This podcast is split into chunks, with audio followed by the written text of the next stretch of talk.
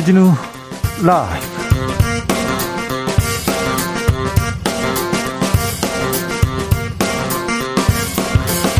이천이십이년 삼월 십사일 월요일입니다. 안녕하십니까, 주진우입니다. 윤석열 대통령 당선인의 인수위 조직도가 그려지고 있습니다. 윤 당선인 안철수 대표를 인수위원장에 임명하고 국민통합을 강조했습니다. 문재인 대통령과 윤석열 당선인 회동이 임박했는데요. 이 자리에서 윤 당선인, 이명박 전 대통령 사면 언급할까요? 여가부 폐지와 민정수석실 폐지는 가능할까요? 정치적 원의 시점에서 짚어보겠습니다.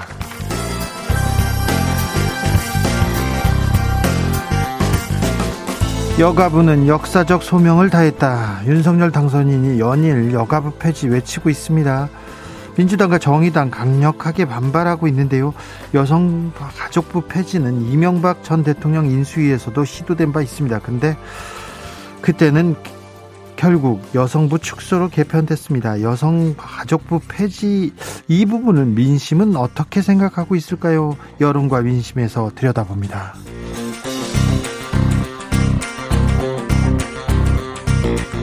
마지막 기회라고 생각하고 반성하고 쇄신한 민주당으로 다시 시작하겠습니다. 민주당은 비대위 체제를 시작했습니다. 이공삼공 청년들 비대위원으로 전면 배치했는데요. 새롭게 거듭나겠다는 민주당, 어떻게 달라질 것인지 체입의 비대위원과 이야기 나눠보겠습니다. 나비처럼 날아 벌처럼 쏜다. 여기는 주진우 라이브입니다.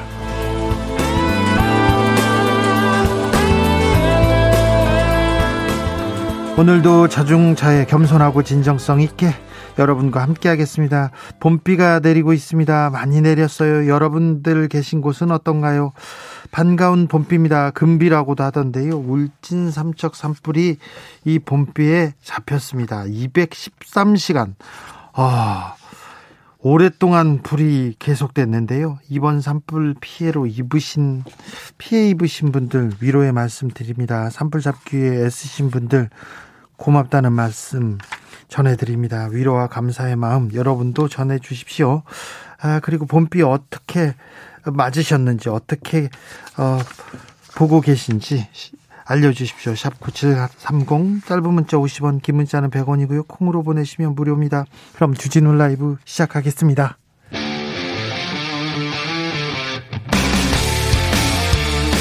탐사보도 외길 인생 이십년. 주 기자가 제일 싫어하는 것은?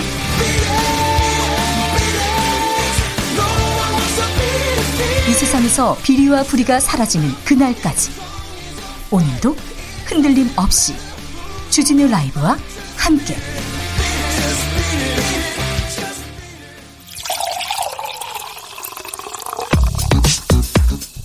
진짜 중요한 뉴스만 쭉 뽑아냈습니다. 주 라이브가 뽑은 오늘, 오늘의 뉴스 주스. 정상근 기자 어서 오세요. 네, 안녕하십니까.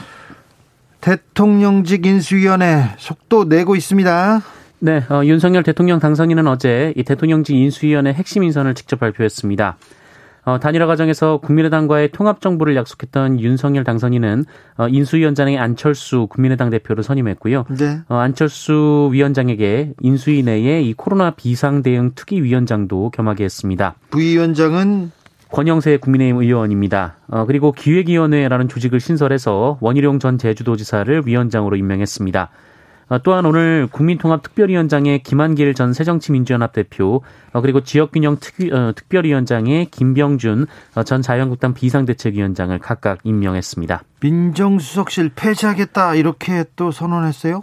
네, 당선인은 오늘 안철수 인수위원장과의 차담을 통해서 앞으로 대통령실 업무에서 사정, 정보조사 기능을 철저히 배제하고 민정수석실을 폐지하겠다라는 입장을 밝혔습니다. 어, 당선인은 또한 사직동 팀도 있을 수 없다라며 민정수석실이 합법을 가장해 정적, 정치적 반대 세력을 통제하는 경우가 비일비재했다라고 밝혔습니다. 이 사직동 팀은 청와대 특명에 따라 고위공직자 또는 대통령 친인척 관리, 어, 첩보 수집 기능 등을 담당해왔던 조직인데요. 이거 사라진 지 오래됐어요. 네, 이천년 이 김대중 전 대통령의 지시로 해체가 된 바 있습니다. 네, 옛날에는 대통령 청와대에서 얘기하면 여기에서 수사 나섰고 그랬는데, 정보도 모으고 그랬는데, 그거는 사라진 지 좀 됐습니다. 대신 특별감찰관 다시 가동한다고요? 네, 김은혜 윤석열 당선인 대변인은 오늘 브리핑을 통해서 이 청와대 특별감찰관을 정상 가동하는 방안을 추진할 것이라고 밝혔습니다. 어, 특별감찰관제는 대통령의 배우자와 사촌인의 친인척, 청와대 수석비서관 이상의 고위공무원 등에 대한 비리를 막기 위해서 이천십사 년 도입됐는데요.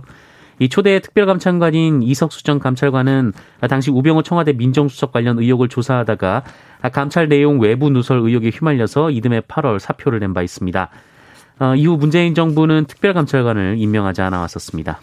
여성가족부 폐지 논란은 계속 이어집니다. 네, 윤석열 당선인은 어제 여성가족부 폐지 공약을 이행하겠다라는 의지를 거듭 밝혔습니다. 어, 윤석열 당선인은 인수위원장 발표 기자회견 질의응답 과정에서 이 과거에는 집합적 성차별이 심해서 여성가족부를 만들었지만 이 지금은 개별적 불공정과 범죄적 사안에 따로 대응하는 게 맞다라면서 어, 여가부는 역사적 소명을 다했다라고 주장했습니다. 어, 또한 내각의 삼십 퍼센트 이상을 여성으로 채우려고 했던 이 현 정부의 성별 할당제도 나눠먹기라며 폐지의 무게를 실었습니다. 어, 윤석열 당선인은 각 분야에서 최고의 경륜과 실력이 있는 사람으로 모셔야지 이 자리 나눠먹기식의 국민 통합은 안 된다라고 밝혔습니다. 다만 원희룡 인수위 기획본부장은 여가부의 한부모 가정 지원, 성폭력 피해자 지원 등의 기능과 역할을 없앤다고 걱정하는 분들이 많은데 이것은 전부 괴담이라면서 이 국민들에게 실질적으로 진행되던 혜택은 더 잘하기 위한 방법을 찾아내야 한다라고 설명하기도 했습니다. 정부 조직법, 이거 국회 문턱 넘어야 하는데요? 네, 여성가족부 폐지는 정부 조직법 개정 사안으로 국회에서 통과가 돼야 합니다. 하지만 정의당이 강력하게 반대하고 있고요. 또 민주당에서도 반대의 기류가 강합니다. 또 국민의힘 당 내에서도 여성들에게 다가가는 노력이 부족했다라는 선거평가도 있고요. 여성계, 시민사회 반발도 거센 상황입니다. 민주당에서는 비상대책위원회 꾸렸습니다. 네, 오늘 다치를 올렸습니다. 윤호중 원내대표와 엠번방 사건을 처음으로 공론화한 이 추적단 불꽃 출신 활동가 박지현 씨가 공동 비상대책위원장으로 투톱을 맡았습니다. 박지현 씨가 위원장이 됐어요? 네, 어, 윤호중 위원장은 오늘 첫 회의 모두 발언에서 국민의 관역이 되겠다며 어, 고치고 바꾸고 비판받을 모든 화살을 쏘아달라라고 말했고요. 이 박지원 위원장은 오 년간 국민과 지지자들에게 어, 내로남불이라 불리며 누적된 행태를 더 크게 기억해야 한다라면서 사십칠 점 팔 퍼센트의 지지에 안도할 것이 아니라 이 패배 원인을 찾고 뼈저리게 반성하고 쇄신하는 것이 과제다라고 말했습니다. 그런데 비대위에 대해서 좀 당내에서도 우려한 목소리 나옵니다. 네, 대체로 윤호중 비대위원장의 자격을 묻는 지적들이 있습니다.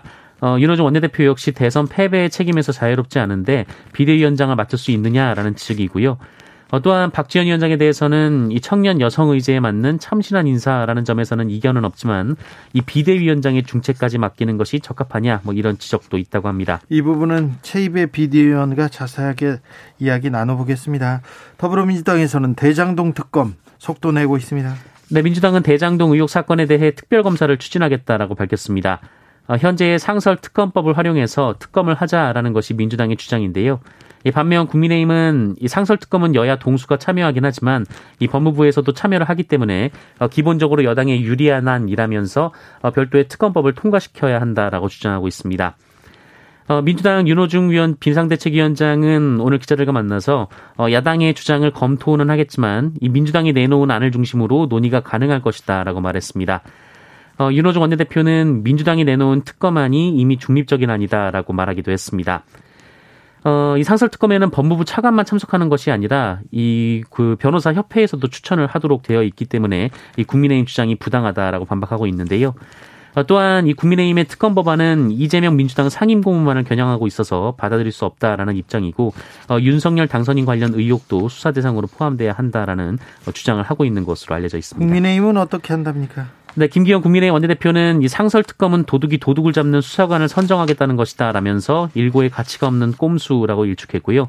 민주당이 제출한 것은 법안이 아니고 상설특검 수사 요구안이라면서 이 선거에 써먹으려는 꼼수였다라고 주장했습니다. 봄비가 내렸습니다. 산불이 이제서야 겨우 잡혔습니다. 네, 구 일 넘게 이어진 경북 울진과 강원도 삼척 산불은 지난 토요일 밤부터 이 비가 내리면서 어제 오전 아홉 시 이 마지막 남은 응봉산의 주불이 진화가 됐습니다. 어, 지난 사 일부터 불길이 시작된 지 무려 이백십삼 시간 사십삼 분 만인데요. 삼 일간 지속된 이천십구 년 고성 산불은 물론이고 이천 년 동해안 산불에 백구십일 시간을 훌쩍 뛰어넘기면서 역대 가장 오래 지속된 산불로 기록이 됐습니다. 어, 피해 규모도 상당했는데요. 네. 이 산불이 휩쓴 면적이 이만 구백이십삼 헥타르로 서울 면적의 삼분의 일을 넘겼습니다. 엄청나게 많이 피해를 받습니다. 네, 주택 삼백십구 채 등 육백여 개의 시설이 불에 탔고 삼백삼십칠 명이 삶의 터전을 잃었습니다. 이 불길이 한울원전, 엘엔지 기지, 그리고 금강송 군락지까지 위협했지만 이 산림대원들의 이 사투로 해당 지역에는 다행히 큰 피해가 벌어지지 않았습니다. 아, 그러나 주불 진화에도 불구하고 남아있는 불씨를 완전히 제거하는 데에는 시간이 걸릴 것으로 예상됩니다. 네. 공팔공육 님께서 동원령으로 아들도 불 끄러 울진 갔는데요. 그 바람에 투표도 못해 서운해하더군요. 아, 그런 일이 있었습니까? 아, 김경태님, 봄비 차는 엉망진창이라도 조금 더 왔으면 좋겠어요 얘기합니다. 삼일이삼 님은 주말에 손세차 했는데 손세차 했는데 날씨 확인 못한 제 잘못이죠. 세차만 하면 비오는 징크스 언제쯤 없어질까요? 없어지지 않을 겁니다. 네, 그런 건 없어요. 네, 그래도 비 때문에 산불 잡혀서 너무 다행입니다 얘기하셨습니다. 구일공구 님께서는 연못에서 나온 개구리들 길 건너다가 자동차에 깔려 죽어요. 밤에 시골길 조심히 달려주세요. 귀한 개구리 불쌍합니다. 밤에 개구리를 피해서 달리려면 운전을 어떻게 해야 되는 건지, 아우, 그건 좀 진짜 어렵겠다. 코로나 상황은 아직도 좋지 않습니다. 오늘도 삼십 명대, 삼십만 명대죠. 네, 오늘 코로나십구 신규 확진자 수는 삼십만 구천칠백구십 명입니다. 어제보다는 사만여 명 정도 줄었지만 주말에, 네, 월요일에 검사 건수 감소 영향으로 보이고요. 예. 어, 역대 최다 확진자를 기록한 지난 토요일부터 사흘 연속으로 삼십만 명대를 기록하고 있습니다. 어, 위중증 환자 수도 천백오십팔 명으로 역대 최다가 됐습니다. 중환자 병상 가동률도 육십육 점 팔 퍼센트로 어제보다 이 점 칠 퍼센트포인트나 올랐고요. 오늘부터 좀 달라지는 게 있습니다. 네, 오늘부터 달라지는 것들이 있습니다. 정부는 동네 병의원에서 실시한 전문가용 신속항원검사 결과도 피씨알 검사 없이 확진 판정으로 인정하기로 했습니다. 검사 인력에 부담을 줄일 계획이고요. 또 가족 등 동거인이 확진된 학생도 백신 접종 여부와 상관없이 등교가 가능하도록 했습니다. 네. 네. 어, 관련 내용은 잠시 후에 저희가 자세하게 좀 알아보겠습니다. 북한이 아이씨비엠을 발사할 가능성이 높다는 얘기가 나오고 있어요. 네, 한미는 북한이 이르면 이번 주 초반 이 신형 대륙간 탄도미사일 성능 시험을 위한 추가 발사가 있을 수 있다라고 관측하고 정밀 감시 중인 것으로 알려졌습니다. 아, 현재 날씨 등 여러 변수가 있긴 하지만 이 당장이라도 쏘아 올릴 태세라고 하고요. 어, 이번에 발사를 감행할 경우 최근 두 차례 발사 때와 마찬가지로 이동식 발사 차량에서 발사하는 방식으로 이 신형 아이씨비엠 성능을 시험할 것으로 보입니다. 한미 양국은 북한이 두 차례 발사한 장소인 평양 등을 중심으로 미사일 동향을 정밀 감시 중인 것으로 알려졌습니다. 광주 아파트 붕괴 사고, 아, 원인이 좀 밝혀지고 있네요. 네, 지난 일월 광주에서 발생한 에이치디씨 현대산업개발 화정 아이파크 외벽 붕괴 사고는 시공 감리 등 총체적인 관리 부실로 인해 발생한 인재인 것으로 확인됐습니다. 어, 국토교통부 조사위원회에 따르면 어, 붕괴가 시작된 삼십구 층의 바닥 시공 방식이 설계와 다르게 무단으로 변경됐고 어, 세 개 층에 걸쳐서 있어야 하는 가설 지지대는 조기에 철거돼서 연속적인 붕괴를 초래한 것으로 드러났습니다. 또한 콘크리트는 원재료 불량에 시공 부실까지 겹쳐서 강도가 기준에 크게 미달했다고 하고요. 원도급사인 현대산업개발은 전체적인 시공 관리를 부실하게 한 것으로 파악됐습니다. 네, 러시아군이 키우, 키우 진입을 목전에 두고 있습니다. 네, 러시아군은 우크라이나 주요 도시들을 폐허로 만들며 수도 키우 진격을 눈앞에 두고 있습니다. 이 과정에서 민간인들의 피해도 이어지고 있는데요. 아이들을 포함해서 지금까지 천오백 명이 넘는 민간인이 목숨을 잃은 것으로 전해지고 있고요. 네. 이 마리우폴 시장은 납치까지 됐습니다. 주민들은 난방용 배관에서 물을 빼마실 정도로 열악한 상황에 빠졌다고 하는데요. 네. 어, 키이우에서 이 동쪽, 서쪽, 북쪽을 이 반포위한 상태고 외곽 도시들로부터 이 총공세를 퍼붓고 있습니다. 러시아군은 비교적 안전지역이었던 서부와 중부로도 전선을 확대하고 있다고 하고요. 이 과정에서 피난민들까지 공격을 받고 있는 상황이라고 합니다. 해외 용병들도 많이 참여했다는데 많이 또 죽었다는 그런 주장도 나옵니다. 네, 러시아가 우크라이나 서부 지역의 훈련기지를 공습해서 용병 백팔십여 명을 제거했다라고 주장을 했습니다. 어, 지난 칠일 우크라이나로 입국한 이근전 해군대위의 신변에 대한 우려 목소리도 나오고 있습니다. 주스 정상근 기자와 함께했습니다. 감사합니다. 고맙습니다. 구십오 아니 오이구오 님 문자 읽겠습니다. 패럴림픽이 국내 여러 이슈에 묻혀서 그들만의 리그로 끝난 것 같아 아쉽네요. 경기 결과는 미약하지만 애쓴 선수단에 박수를 보내고 새로운 정부에서 장애인 및 소외계층의 필요를 채워주는 그런 복지 펼쳐지길 기대해 봅니다. 이렇게 얘기하셨습니다. 베이징 동계 패럴림픽이 어제 폐막됐는데요. 음, 올림픽에서는 영웅이 나오고 영웅들은 패럴림픽에 이렇게 출전한다, 그런 얘기가 있습니다. 아, 그 그분 하나하나의 얘기가 다 역사고 스토리인데 조금 더 우리가 그 부분 좀 더 짚어봤어야 되는데, 그런 생각도 합니다. 좀 아쉽습니다. 이달 말부터 다섯 살부터 열한 살 어린이들도 백신 접종 시작합니다. 코로나 백신 접종 어떻게 되고 있는지 좀 더 자세히 알아보겠습니다. 황경원 코로나 예방접종 대응추진단 접종기획팀장, 안녕하세요. 네, 오래간만입니다, 기자님. 네, 고생 많으시죠? 아, 네. 네. 오 세에서 십일 세 이렇게 백신 접종을 시작한다는데 왜 어린이들도 접종을 하게 됐습니까?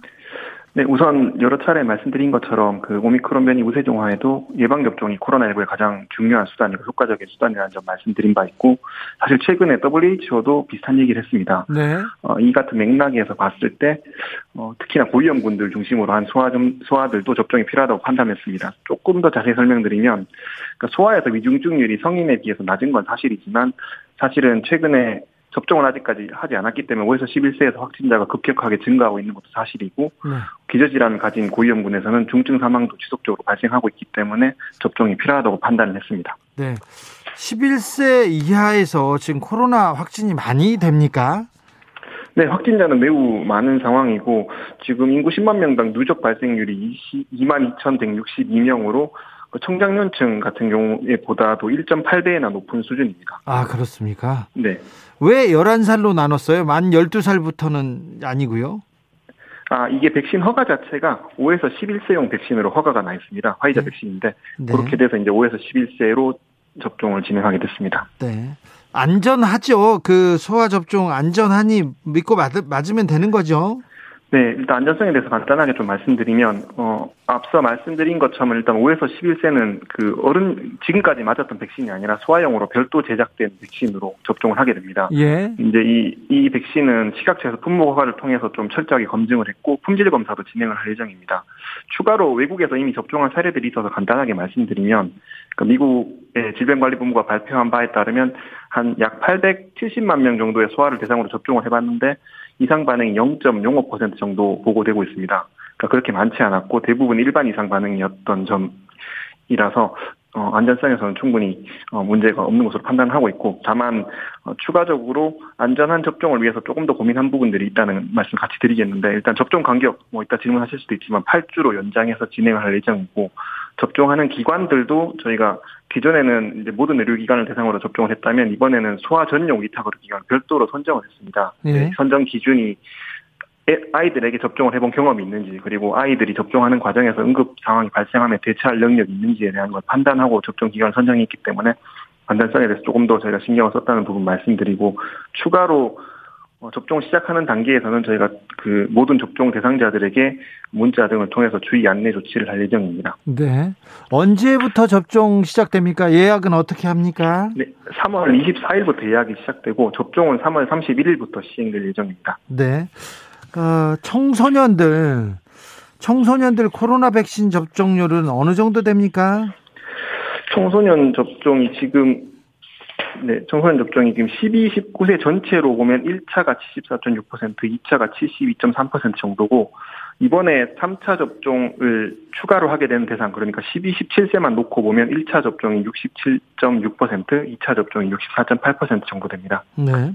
조금 전체 인구에 비해서는 낮은 거죠. 네, 아무래도 그 청소년 계층이다 보니까 어른에 비해서는 좀 낮습니다. 이제 그 근데 접종률이 올라가고 있습니까? 아니면 계속해서 이 수준입니까? 아, 그래도 그 매일 조금씩 접종을 더 하고 계신 상황이고, 어, 추이를 저희도 계속 지켜보고 있는 상황입니다. 네.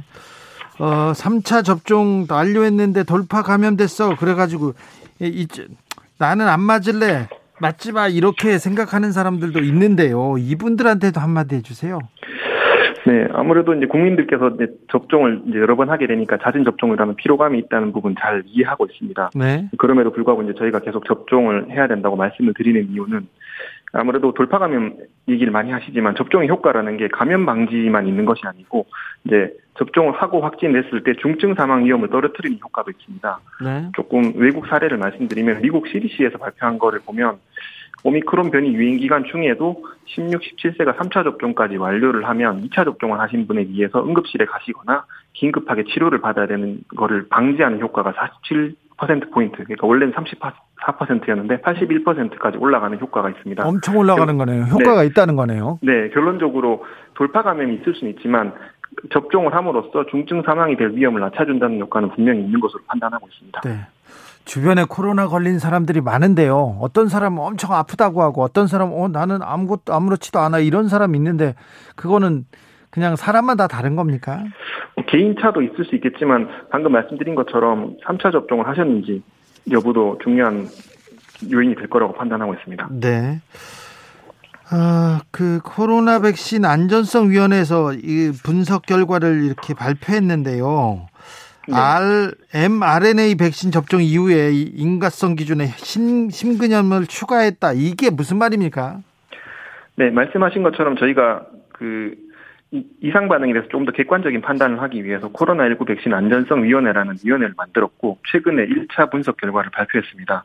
이제 그 결과를 요약하면 첫 번째로는 엠알엔에이 백신을 접종한 이후에 심근염이 생긴 경우에는 이것이 접종으로 인한 이상 반응이다라는 점을 인정했다는 부분이고 나머지 심근경색, 심낭염, 뇌졸중 등에 대해서는 아직까지 근거가 부족하지만 추가적으로 계속 분석을 하겠다 이렇게 발표를 했습니다. 저희는 이제 이 발표에 힘입어서 예방접종 피해보상전문위원회라고 이제 저희가 꾸리고 있는 위원회에서 지난 삼월 사일에 심근염에 대해서는 인과성을 인정하는 걸로 판단을 했습니다.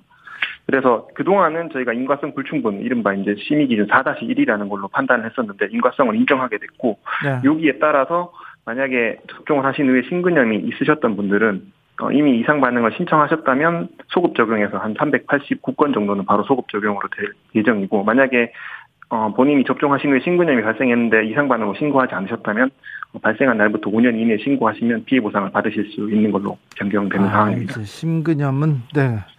아, 보상받을 수 있다고요. 박은주님께서 이 차 접종 후에 돌파 감염 있는 아들 열두 살이에요. 삼 차 맞아야 합니까? 이렇게 물어보네요. 아, 저희가 어른도 똑같고 청소년도 똑같은데 이 차 접종까지 완료하시고 그 돌파 감염이 발생하면 삼 차 접종은 공, 공고하고 있지 않습니다. 그래서 맞지 않으셔도 됩니다. 그렇습니까? 네네. 아무튼 오 세에서 십일 세 백신 접종 시작됩니다. 특별히 부모님들 안심하고 맞춰도 되나 걱정하실 텐데 좀 어, 유의사항 당부 말씀 부탁드리겠습니다. 네, 앞서 말씀드린 것처럼 그 저희가 안전성에 아무래도 조금 더 신경을 쓰면서 접종을 준비했다는 부분 다시 한번 강조드리겠고, 그리고 조금 달라진 점이 이제 접종을 하러 가실 때 반드시 보호자가 같이 가셔야 됩니다. 이제 아무래도 아이들이다 보니까 의사소통이 잘 안 될 수 있는 부분들 여러 네. 분들이 있어서 예진표를 작성하시거나 이제 아이가 아픈 부분들을 의사 선생님과 상담하실 때 꼭 보호자가 같이 가셔야 된다는 부분 말씀드리겠고, 추가로 저희가 어른들은 에스엔에스를 통한 예약이 되는데 아이들은 지금 그거는 안 되도록 되어 있습니다. 왜냐하면 보호자가 동반하셔야 되는 문제, 그리고 이제 핸드폰에 대한 본인 인증이 조금 어려운 부분들이 있기 때문에 요거 네. 안 된다는 부분 기억해 주시고, 급하게 접종하시게 되면 근처에 있는 의료기관 확인하셔서 예비 명단으로 접종하시기를 요청드립니다. 네. 마지막으로 말씀드리고 싶은 건 아무래도 지금 확진자가 많이 발생하면서 많이 걱정들 되실 텐데 어, 앞서도 말씀드렸지만 코로나십구의 가장 효과적인 대응 수단은 접종이고, 따라서 어, 지금까지 접종하지 않으신 분들 접종해 주시길 부탁드리고, 오늘 발표드린 소아의 기초접종, 청소년 삼 차 접종도 많은 관심과 참여 부탁드립니다. 그리고 네. 마지막으로 추가로 마스크 착용 등의 기본 방역수칙도 준수해 주실 것을 요청드리겠습니다. 알겠습니다. 네. 잘, 잘 정리가 됐습니다. 잘 알았습니다. 네, 감사합니다. 고생 많으신데 더 고생해 주십시오. 한경원 접종기획팀장이었습니다. 교통정보센터 다녀오겠습니다. 김한나 씨.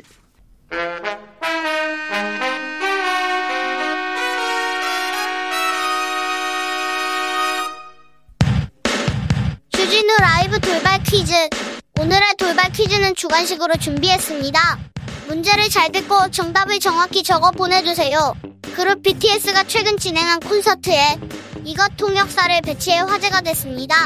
김이나 작사가가 본인의 에스엔에스에 올린 영상을 보면 이것 통역사가 입모양이 보이는 마스크를 쓰고 춤을 추며 통역을 하는 모습을 볼 수 있는데요. 요즘은 해외 콘서트에서도 이것 통역사를 배치하고 있습니다. 래퍼 에미넴과 카디비도 콘서트에 이것 통역사를 배치해 관심을 모았는데요. 수어 언어의 줄임말로 소리로 말을 배울 수 없는 청각장애인들이 사용하는 보이는 언어인 이것은 무엇일까요? 샵 구칠삼공 짧은 문자 오십 원 긴 문자는 백 원입니다. 지금부터 정답 보내주시는 분들 중 추첨을 통해 햄버거 쿠폰 드리겠습니다. 주진우 라이브 돌발 퀴즈 내일 또 만나요.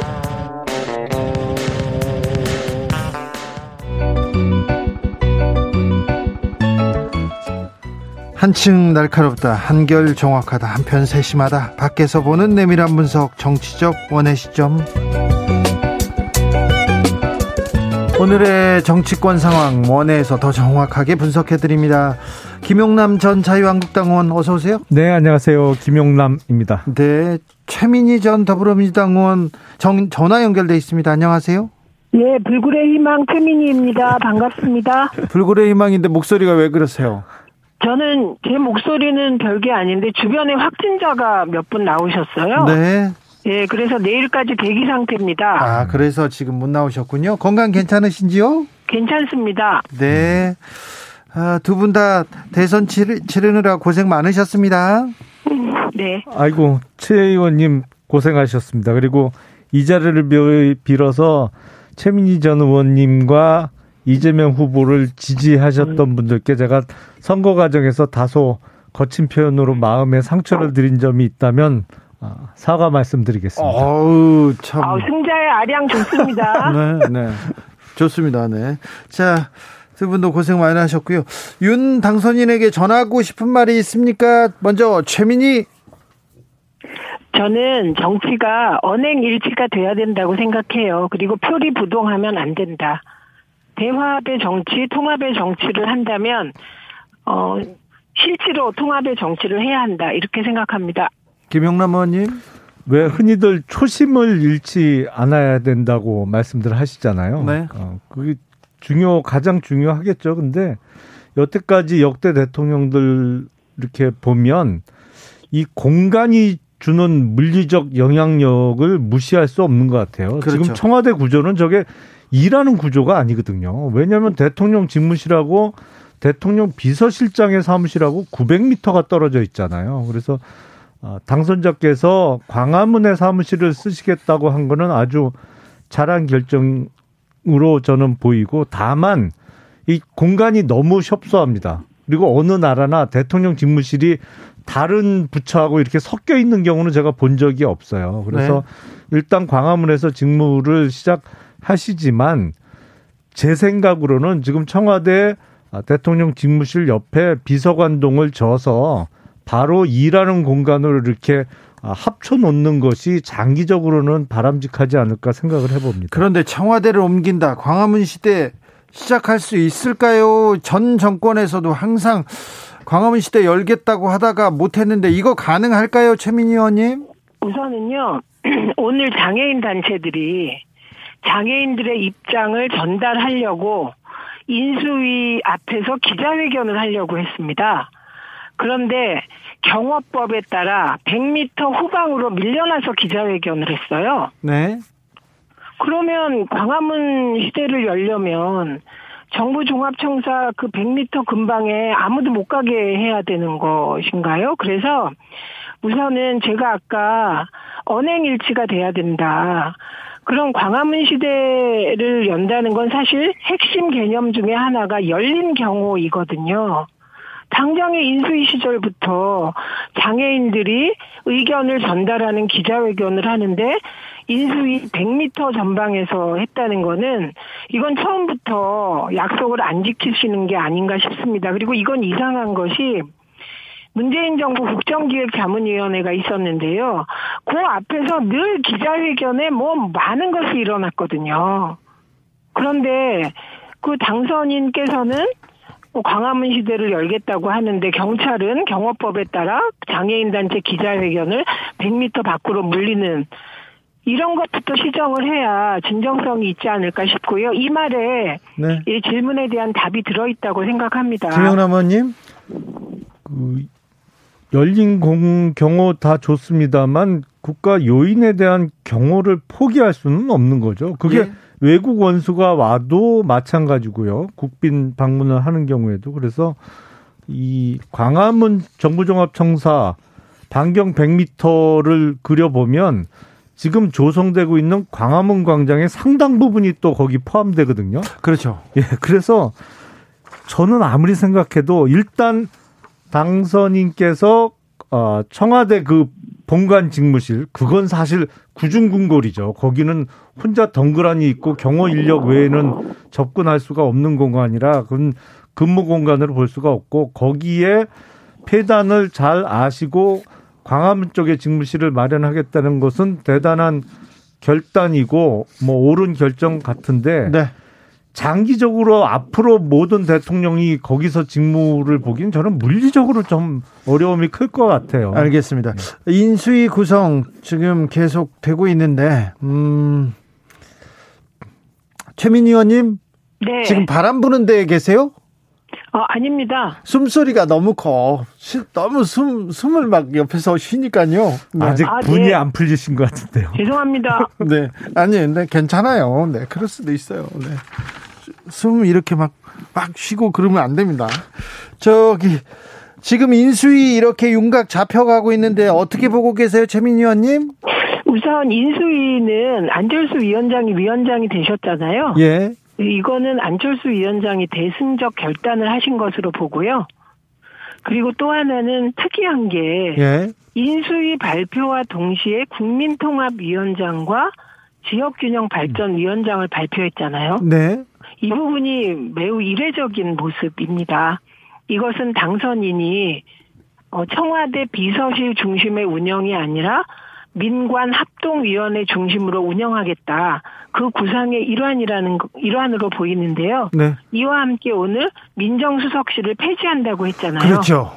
그래서 이 부분은 그러면 대통령이 직접 검찰을 관리하시겠다는 건지, 이 부분에 대해서는 좀 더 구상이 나와봐야 알 것 같습니다. 그리고 저는 가장 잘된 인선은 권영세 부위원장이라고 생각하고, 저는 이번에 국민의힘 승리에 최대 그, 그 수훈을 누가 세웠냐? 그럼 권영세 본부장을 꼽겠습니다. 네, 네. 김용남 의원님, 우선 인수위원회 구성으로 볼 때 정말 오랜만에 윤석열 정부 내지는 국민의힘이 스펙트럼이 넓어지는 계기가 마련됐죠. 왜냐하면 네. 안철수 인수위원장이 어, 임명되면서 기존의 국민의 당 또 그쪽에서 아, 정치를 하신 분들이 이제 한 몸으로 들어올 수밖에 없는 구조가 됐고요. 그런 면에서 어, 새로운 어, 면모를 보여드릴 수 있겠다라고 생각을 하고요. 아직 인수위원회 분과위원장은 원희룡 기획위원장을 제외하고는 아직 임명이 아직 안 됐잖아요. 예. 그래서 전체적인 모습은 좀 더 있어야 윤곽을 드러낼 것 같습니다. 아마 원희룡 위원장이 다른 그 여섯 개 나머지 위원장의 총괄적인 업무를 하면서 고용, 공약 이행 가능성이나 뭐 이제 확정되는 이행돼야 될 공약의 앞으로의 로드맵 같은 거를 거기서 기획하지 않을까 싶어요. 네, 지금 그 민정수석실 폐지 관련돼서 네. 그러면 어떻게 지금 민정수석실의 역할은 어떻게 가져가는 것다는 거죠? 사실 청와대 어떤 권력이 백이라고 하면 네. 그중에 오십 이상은 민정수석실에서 나오는 거거든요. 그렇죠. 인사, 그렇잖아요. 사실. 예, 인사를 하든 뭐 하든 예. 일단 그 검증도 하고요. 예. 누구를 추천할 때 또 다른 정보도 모아주고요. 뭐 그런 일도 있고요. 사정도 하고 감찰도 그렇죠. 하고. 예? 어, 그래서 이게 민정수석실 폐지가 정말 가능할까 저도 생각을 했는데 어쨌든 폐지하는 거로 지금 확정이 돼가는 분위기입니다. 그래서 예. 아, 일단은 보면 지금 문재인 정부 오 년 내내 공석으로 있던 청와대 특별감찰관은 곧 임명이 될 것 같아요. 예. 그리고 특별감찰관실이 확대되는 수밖에 없을 것 같고요. 왜냐하면 예. 민정수석실이 여러 기능이 있습니다만 그 기능 중에 하나가 청와대 내부 직원에 대한 감찰 기능이 사실 크거든요. 그죠.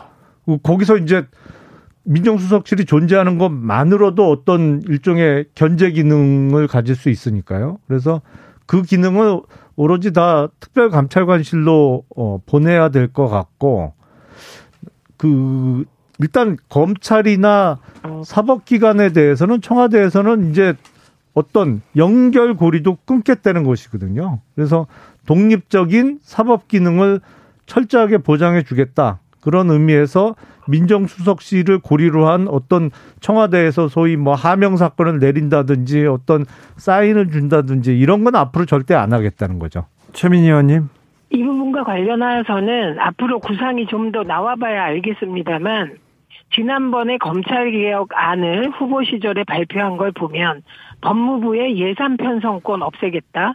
인사권도 검찰총장에게 주겠다 이런 거기 때문에 네. 이렇게 될 경우에 그러니까 대통령이 할 수 있는 게 딱 하나 검찰총장과 검사들 임명권을 가지고 있다는 거거든요. 그러니까 대통령이 직접 자기 최측근 검찰총장과 함께 사정 기능을 총괄하겠다, 지휘하겠다라는 오해를 갖지 않을 수 없는 상황인데요. 이 부분은 아직 구상이 완벽하게 나오지 않아서 네. 지켜보겠습니다. 네, 알겠습니다. 자, 민주당으로 넘어가 볼까요? 민주당은 비대위를 꾸렸습니다. 윤호중, 박지원 투톱인데요. 음, 이 구성 어떻게 보고 계십니까? 김용남 의원님. 일단 윤호중 지금 원내대표가 비대위원장을 하는 거 저는 한시적으로는 가능하다고 생각을 해요. 네. 근데 며칠 있으면 새로운 원내대표를 뽑기로 되어 있잖아요. 예. 만약에 원내대표급에서 비대위원장을 해야 된다면 새로 뽑힌 원내대표가 하는 게 맞지 않나요? 음. 아니면 아예 외부에서 비대위원장을 모시고 오든지 아니면 당의 원로나 뭐 어, 책임 있는 분 중에 그러니까 좀 비중 예. 있는 분 중에 비대위원장을 오는 게 맞는 것 같은데. 최민희 의원님. 예. 우선 팩트를 말씀드리면 지금 원내대표 선거가 조기에 치러지는 것입니다. 네? 이유는 원내대표가 비대위원장을 맡게 되면서 비대위원장과 원내대표를 겸하는 게 불가능하기 때문에 윤호중 원내대표가 원내대표 자리를 내놓고 원내대표 선거를 하게 되는 거기 때문에 그거는 좀 사실관계가 그렇다는 거. 그러니까 원내대표가 비대위원장을 맡게 됐을 때 당원 당규에 따라 원내대표를 내놓거나 비대위원장을 다른 사람을 선임하거나 이런 과정을 밟게 되거든요. 그런데 원내대표를 선임하고 비대위원장을 맡겠다 이렇게 결정된 것이고요. 음, 그리고 어, 박지현 위원장이 투톱으로 간 것은 그거는 이공삼공 그리고 여성 문제 전반에 대해서 젠더 갈라치기를 막고 성평등 사회를 구현하는 사회로 가겠다. 이 부분에 대한 강력한 의지로 보입니다. 김영남 의원님.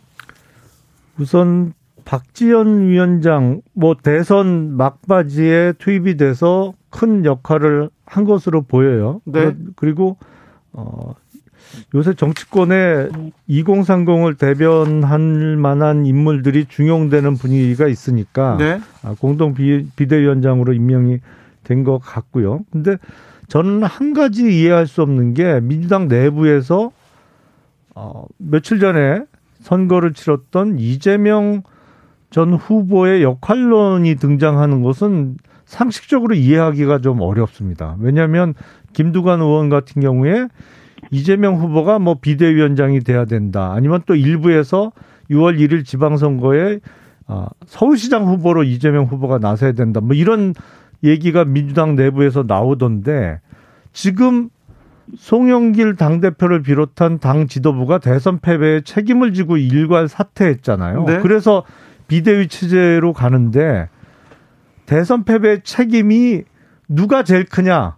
당대표는 아무리 따져도 두 번째로 책임이 클 수 있겠죠. 음. 가장 책임이 큰 사람은 누가 아무래도 후보죠. 근데 그런 이재명 후보의 역할론 주장이 민주당 내부에서 나오는 걸 보면 뭐 물론 상대방이라 제가 뭐 왈가왈부 길게 하는 거는 적절하지 않겠습니다만 논리적으로나 상식적으로 참 이해하기 어렵다. 최민희 의원님. 그 우선 영 점 칠삼 퍼센트 이십사만 칠천 표 차이의 패배가 이런저런 제안들을 하게 만든 것 같습니다. 네. 저는 개인적으로 이재명 비대위원장은 어, 물리에 안 맞고 상식적으로 맞지 않다고 생각합니다.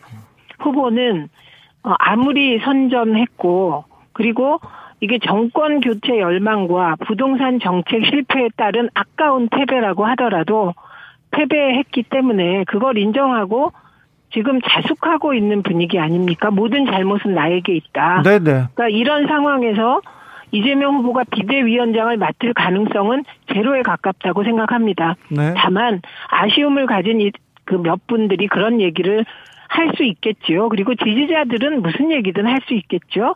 그런데 책임 있는 국회의원이 그런 사리에 맞지 않는 얘기를 되풀이하는 것은 저는 중단해야 맞다고 생각합니다. 그리고 네.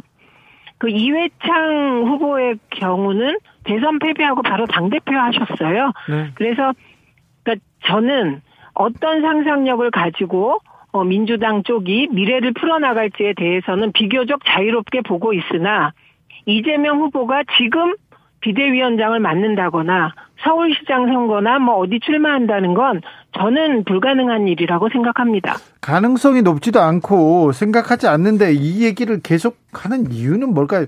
좀 그게 제가 보기에는 지지자들은 너무 이재명 후보가 아깝고 안타까워서 네. 그러는 것 같습니다. 네. 그리고 일부는 예를 들면 비대위가 늘 구성되면 비대위원 면면에 대한 찬반이 있지 않겠습니까? 그렇죠. 그리고 그런 찬반이 나오는 것 또한 자연스러운 일이고 그 과정에서 이제 김두관 의원이 자기 의견을 계속 반복하고 계신데 그건 현실적으로 말이 안 되는 게요. 오늘 비대위가 출범했는데 네. 이재명 후보가 출범한 비대위를 다 무력화시키고 비대, 비대위원장 맡을 수가 없잖아요. 아, 네, 네. 그러면 분열 없죠. 요인이 되어버리는 건데 네. 그런 주장을 되풀이하시는 것은 비현실적이라고 봅니다. 네, 김용남 의원도 그것도 이치에 맞지 않다고 얘기합니다. 칠이구사님께서 윤석열 대통령은 국민과 약속한 공약 꼭 지킵니다. 어, 광화문 시대 국회 협치 네. 다 하길 바랍니다. 이렇게 얘기했는데 여성가족부 폐지는 폐지가 되는 겁니까? 현실적으로는 국회에서 법을 통과시켜줘야 되죠. 그렇죠. 정부조직법 개정안을 어, 국회에서 통과시켜줘야 가능한 얘기잖아요. 네, 그러면 아이디어를 낼까요? 뭐, 그럼 다른 부서로 옮긴다는 겁니까? 뭐, 확대 재생산을 한다는 겁니까? 아니면.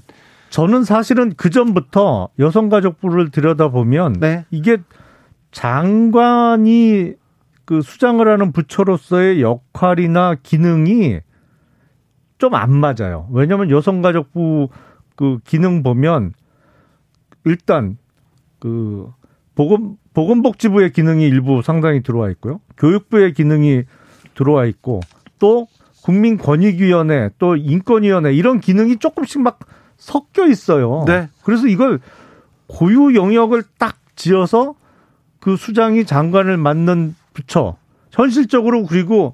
웬만한 중앙부처의 실국 규모거든요. 네. 인원도 그렇고 예산도 그렇고요.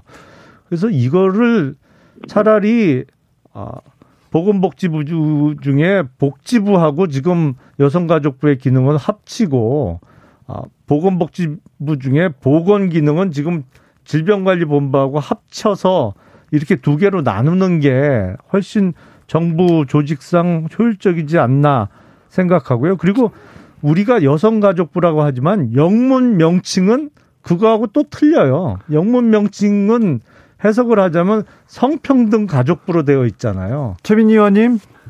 네, 지금 그러면 지금 여성가족부가 하는 여러 역할 중에 중요한 역할 중에 하나가 성폭력 대응입니다. 예. 이 부분은 경찰이 합니까? 이제 역할 조정이 아. 필요하겠죠. 그거는 지금 인권위원회나 국민권익위원회 기능하고 상당히 중첩되는 면이 있죠. 그거 아닙니다. 일반적인 여성, 일반적인 권익위 활동하고, 그 다음에 그 인권위 활동과는 다른 여성 성폭력 관계에서는 여성부가 지금 전담하고 있거든요. 네, 네. 알겠습니다.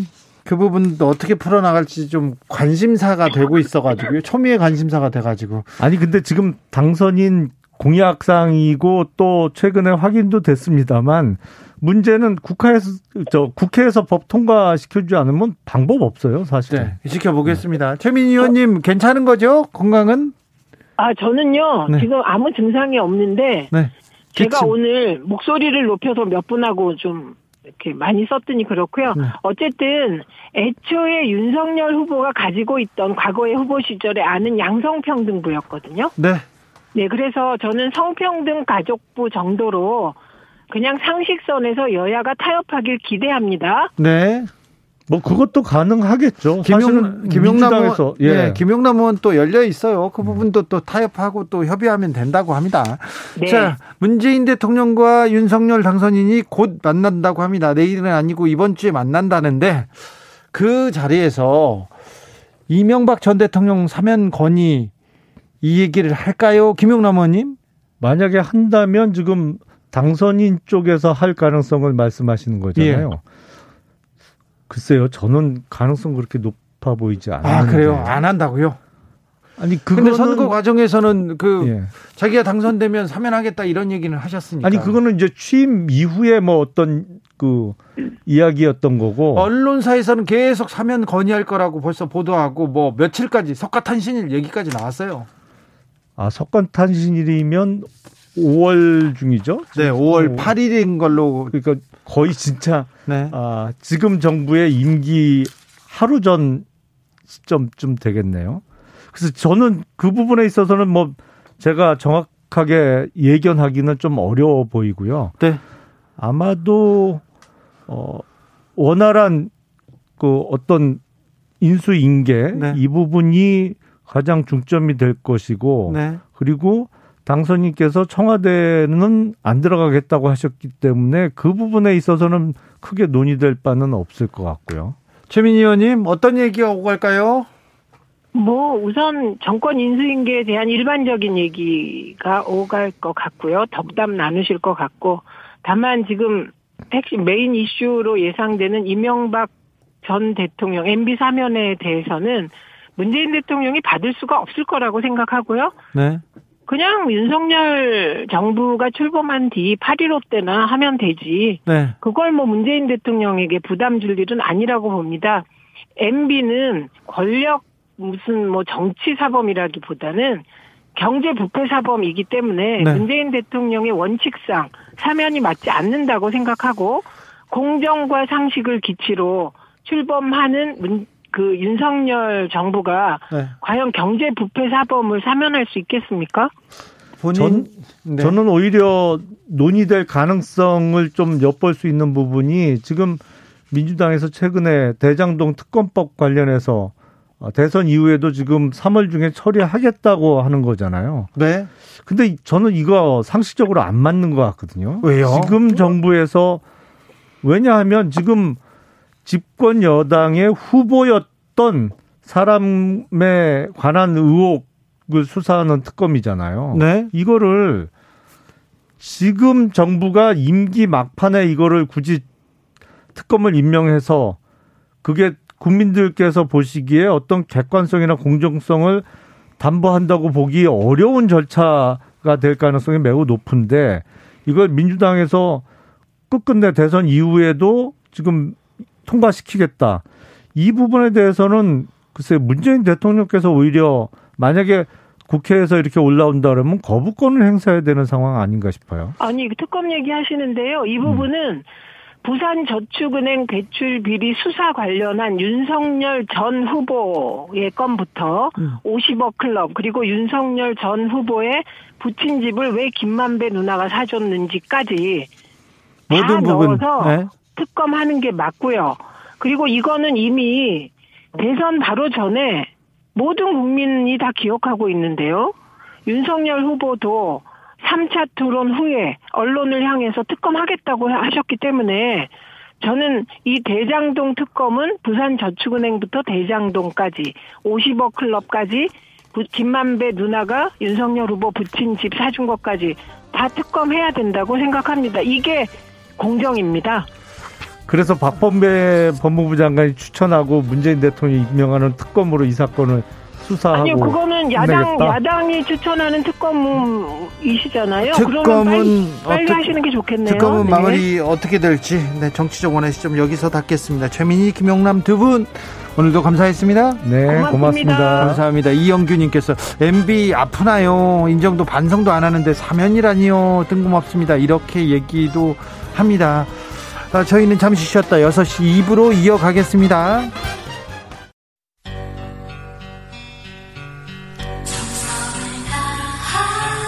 정성을 다하는 국민의 방송 케이비에스 주진우 라이브. 그냥 그렇다고요.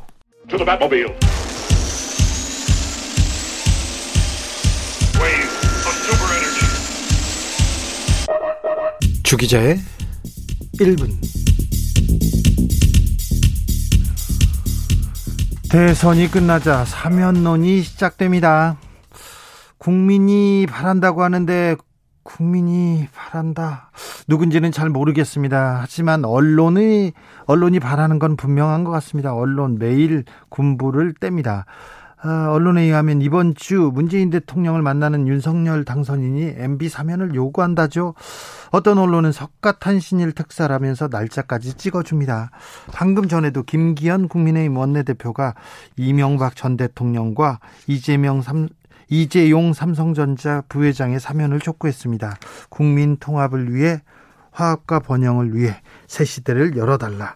문재인 대통령이 결자 해지가 필요하다 이렇게 했습니다. 잘 아시다시피 이명박 대통령과 박근혜 대통령은 삼성으로부터 뇌물을 받아서 감옥에 갔습니다. 윤석열 검, 검사가 열심히 수사해서 밝혀낸 내용이죠. 그런데 뇌물을 받은 범죄자를 풀어주는 것이 국민통합과는 무슨 상관인지 좀 알려주세요. 제가 좀 몰라서 그렇습니다. 뇌물 공여자를 풀어주는 게 새 시대와는 또 무슨 관계가 있나요? 경제를 위해서 뇌물범을 풀어주는 게 경제에 무슨 도움이 되는지 알고 싶습니다. 이 얘기는 윤석열 검사가 자주 하던 얘기이기도 합니다. 결자 해지라고요? 아니, 뇌물범보다 뇌물범을 잡은 게 문제인 건가요? 도무지 무슨 말인지 잘 모르겠습니다. 박근혜 정부 당시 국가정보원 특활비를 상납받은 친박 실세 최경원, 최경환 정, 장관님 십칠일 날 가석방됩니다.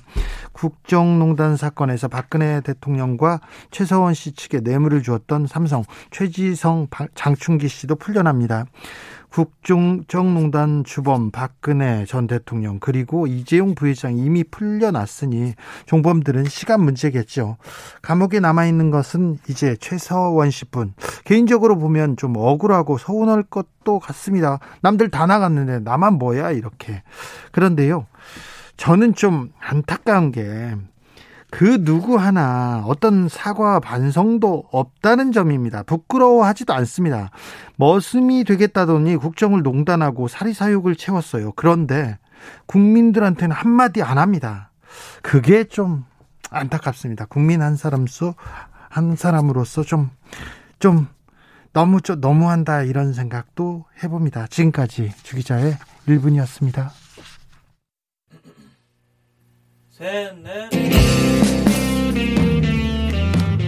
원순이님은 힘들게 구속하고 다 풀어주려면 왜 그렇게 힘들게 왜 수사를 한 것인지 이런 얘기도 합니다.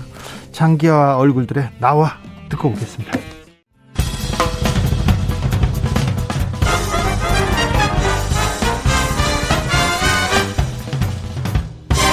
훅 인터뷰.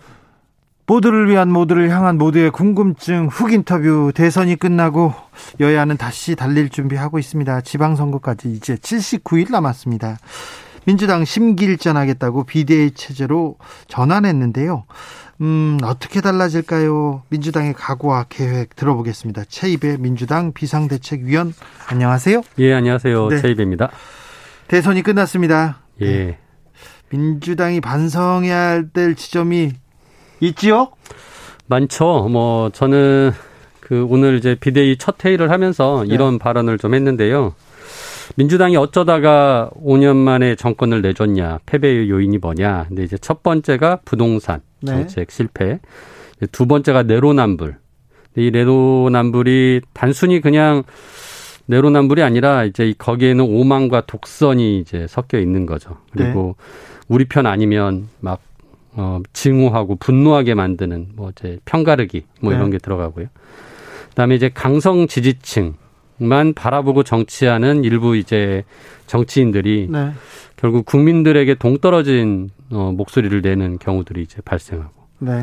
그다음에 좀 억지 프레임 을 이제 만들어서 네, 뭐 이렇게 상대방에게 그런 프레임을 씌우거나 하는데 국민들은 또 동의하지 못하는 부분들이 생기고요. 네. 그리고 이제 민주당 자체의 어떤 가치가 예전에는 공정, 개혁, 평화 이런 거였는데요. 그런 부분들이 좀 많이 이제 보수화되면서 어, 탈색됐다라고 생각을 합니다. 근데 지금 제가 말씀드린 이 요인이 제가 말한 게 아니라요, 민주당을 출입한 기자가 쓴 기사의 내용입니다. 네네. 저도 이 부분 동의하기 때문에 오늘 이런 부분 말씀드렸고 네, 이런 거에 대해서 반성과 사과를 했어야 되는데 네, 그런 게 없었습니다. 너무 네, 안타깝게도. 예. H손님께서 들어간 지 며칠 됐다고 최 의원한테 사과를 시키나요? 얘기하는데 지금 대선 네, 결과에 대해서 저희가 좀 짚어보는 거지 예, 최 의원한테 이렇게 사과시키고 그런 거 아닙니다. 제가 그렇게 네, 그렇지 않습니다. 일사오칠 님 친무라는 민주당호 최 의원가 구하겠다 이렇게 음, 얘기하는데 음 그래서 비대위가 이렇게 꾸려졌습니다. 예. 네. 어, 그런데 좀 우려와 걱정이 있는 것도 사실이에요? 음. 지금 뭐, 이제 비대위원장을 맡은 윤호중 원내대표에 대해서 좀 그, 어, 비토하는 이제 목소리가 좀 나오고 있는데요. 책임이 있는 분이었는데 비대위가 되겠냐 이렇게 얘기하는 그렇죠, 사람도 좀 있죠. 근데 솔직히 이번 대선 패배했고 여기에 민주당의 의원이라면 또 중요한 당직을 맡았던 분이라면 책임이 없는 분이 어디 있겠습니까? 네. 그래서 어, 저는 그런 부분보다는 오히려 지금은 좀 더 우리가 통합하고, 어, 힘을 모을 때라고 생각하고요. 네. 어, 윤호중 원내대표에 대해서 비토하는 분들이 또 그게 다수는 아닙니다. 그래서 네, 이런 부분들은 좀, 어, 충분히 설득해 나가면서 우리가 극복해 나가야 되는, 어, 과제다 생각합니다. 오늘 회의에서는 어떤, 어떤 얘기 나왔습니까?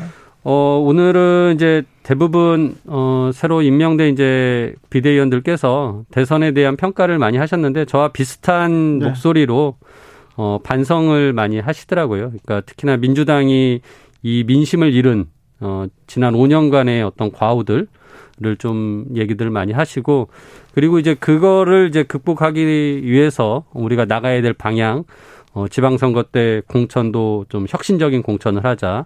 그리고 이번 대선 때 약속했던 정치개혁. 특히나 네, 지방선거 앞두고 삼 인 이상의 중대선거구제를 기초의회로 할 수 있는 제도 만들자. 뭐 이런 얘기들이, 어, 또 함께 나왔었습니다. 네. 이재명 후보에 대한 얘기가 나오기도 했습니까? 어, 그런 부분은 없었고요. 뭐, 어, 앞서 윤호중 비대위원장에 대한 약간 그런 불만의 목소리와 함께 오히려 지금 이재명 후보가 다시 등판해야 되는 거 아니냐는 얘기가 나오는데 저는 굉장히 그건 비현실적인 얘기라고 생각을 비대위원회에서 합니다. 비대위원회에서 뭐 전혀 논의된 없었어요? 적이 없습니다. 예. 네. 아, 그렇군요. 네, 네. 근데 그거는 일부 의원, 일부 목소리인 거죠? 네, 그렇습니다. 네. 김경태 님께서 사법개혁과 언론개혁은 어떻게 되는지요? 음. 부동산 실패하고 나머지 두 가지 개혁까지 흐지부지 되는 건가요? 이렇게 또 걱정하는 분들도 있습니다. 예. 그 검찰개혁이나 언론개혁도 중요하지만 가장 큰 부분은 어, 민생정책에 저는 실패라고 봅니다. 그중에 부동산이 가장 크다고 보고요. 이번 어, 득표의 결과를 보면 서울에서 결국은 네, 뒤진 게 어, 집값이 굉장히 많이 오른 지역에서 특히나 뒤졌기 때문에 이런 부동산 정책, 민생정책을 더 많이 살피는 것을 우리가 소홀히 했기 때문에 이런 어, 심판을 받았다. 라는 저는 생각을 하고요. 그런 부분들을 더 앞으로 챙겨야 되겠다라는 어, 생각입니다. 비, 이번 비대위는 어디 어떤 목표를 가지고 있습니까? 그리고 다른 분들도 음. 어떤 나는 비대위에서 어떤 역할을 하겠다 이렇게 생각할 텐데 의원님도 음. 그런 생각이 있으실 거 아닙니까? 어, 지금 말씀드린 대로 일단은 민주당의 과오를 반성하고 사과하고 혁신하는 거죠. 그래서 네. 우리 국민들이 그동안 민주당에 대해서 실망하고 약 마음이 얼었다고 할까요? 네. 다쳤다고 저는 또 생각이 드는데 왜 얼었고 왜 다쳤는지 우리가 살펴보고 그거를 다시 녹이고 열어야 된다라는 부분이 가장 중요하고요. 두 번째는 말씀드린 대로 지방선거를 앞두고 우리가 정치개혁하고 다당제에 뿌리 내리게 하는 약속을 지키면 저는 국민들이 다시 신뢰할 수 있다라고 생각합니다. 그래서 정치개혁 과제들 반드시 풀어놓고 가야 된다. 그거는 또 민주당이 기득권을 내려놓는 모습이기도 하거든요. 그래서 네. 그 부분이 중요하다고 생각하고요. 어, 그리고 지방선거에서 뭐 이제 공천에 어, 항상 얘기가 나오지만 청년과 여성 또 신인들이 더 많이 진출할 수 있게 하고 도덕성과 전문성을 갖춘 분들 뭐 이런 우리가 공천 혁신을 또 보여줘야 된다라고 생각하고 맨 마지막으로 이제 비대위가 할 일은 어 다음 지도부를 뽑는 전당대회를 또 잘 준비를 해야겠죠. 네. 네. 은강호님께서 한 번에 많은 걸 하려 하고 하지 말고 하나씩 하나씩 해 나갑시다. 네. 그중에 제일은 국민 먹거리 관련된 겁니다. 이렇게 얘기합니다. 민생 뭐 부동산 음. 챙겨야죠. 예. 어, 지금 비대위에서 비대위에서 지금 계속 논의하고 있는데 저쪽에서는 인수위를 꾸리고 있습니다. 예. 인수위 윤곽 이렇게 잡혀가는데 네. 어떻게 보고 계십니까? 저는 그 안철수 대표가 인수위원장 맡은 것이 뭐 저쪽에 그 선거 과정에 윤석열 당선자가 약속한 공동정부를 구성하겠다라고 한 부분 네. 네, 실천이라고 보고 어, 안철수 후보의 뭐 정책적인 역량은 저는 뭐 어, 뛰어나다고 판단을 합니다. 그래서 아, 그래요? 그분이 어, 솔직히 이번 대선 때는 많은 정책 얘기를 안 하셨는데 어, 십칠 년도에는 굉장히 많은 공약을 냈고 그 정책들이 굉장히 중도 개혁적이고 합리적인 내용들이 많습니다. 그래서 오히려 굉장히 그 국민의힘의 수구 보수적이고 어, 불안한 그런 정책들을 좀 보완을 해준다면 오히려 더 좋은 방향으로 어, 차기 정부가 갈 수도 있지 않겠냐라는 생각도 하고요.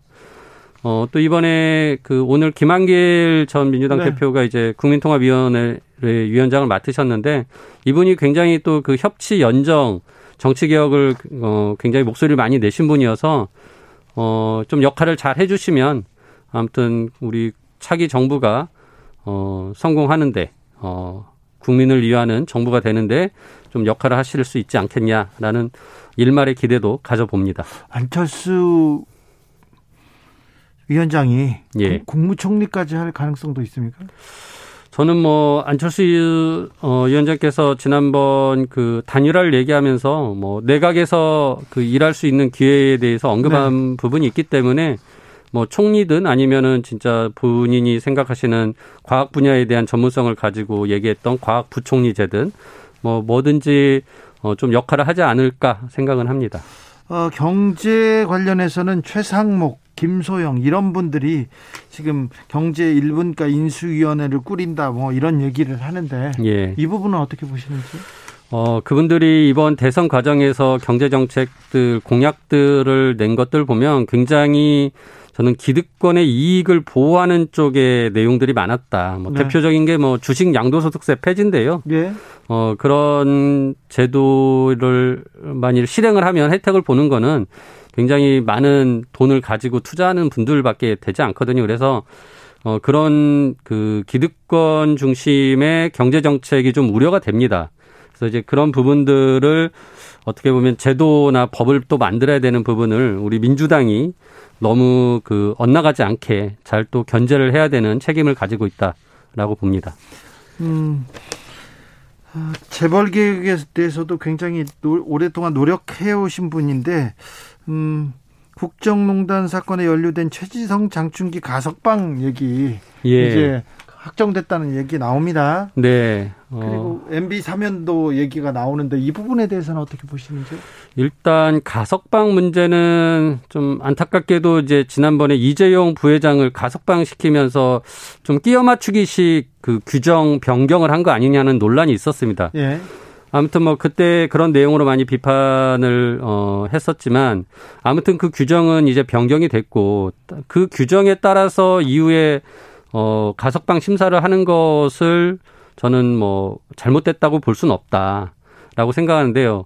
하지만 이 장충기, 최지성 이런 분들이 어, 지금 앞서 국정농단에 연루돼서 지금 수감돼 있지만 이분들이 이제 그 뒤에 지금 어, 삼성바이오로직스 분식회계 사건 등 그 경영권 불법 세습에 대한 부분도 관여될 가능성이 있어서 어, 예. 수사되거나 또는 기소된 분들도 있거든요. 네네. 이런 분들을 지금 가석방하는 건 좀 적절하진 않다라고 생각을 합니다. 네.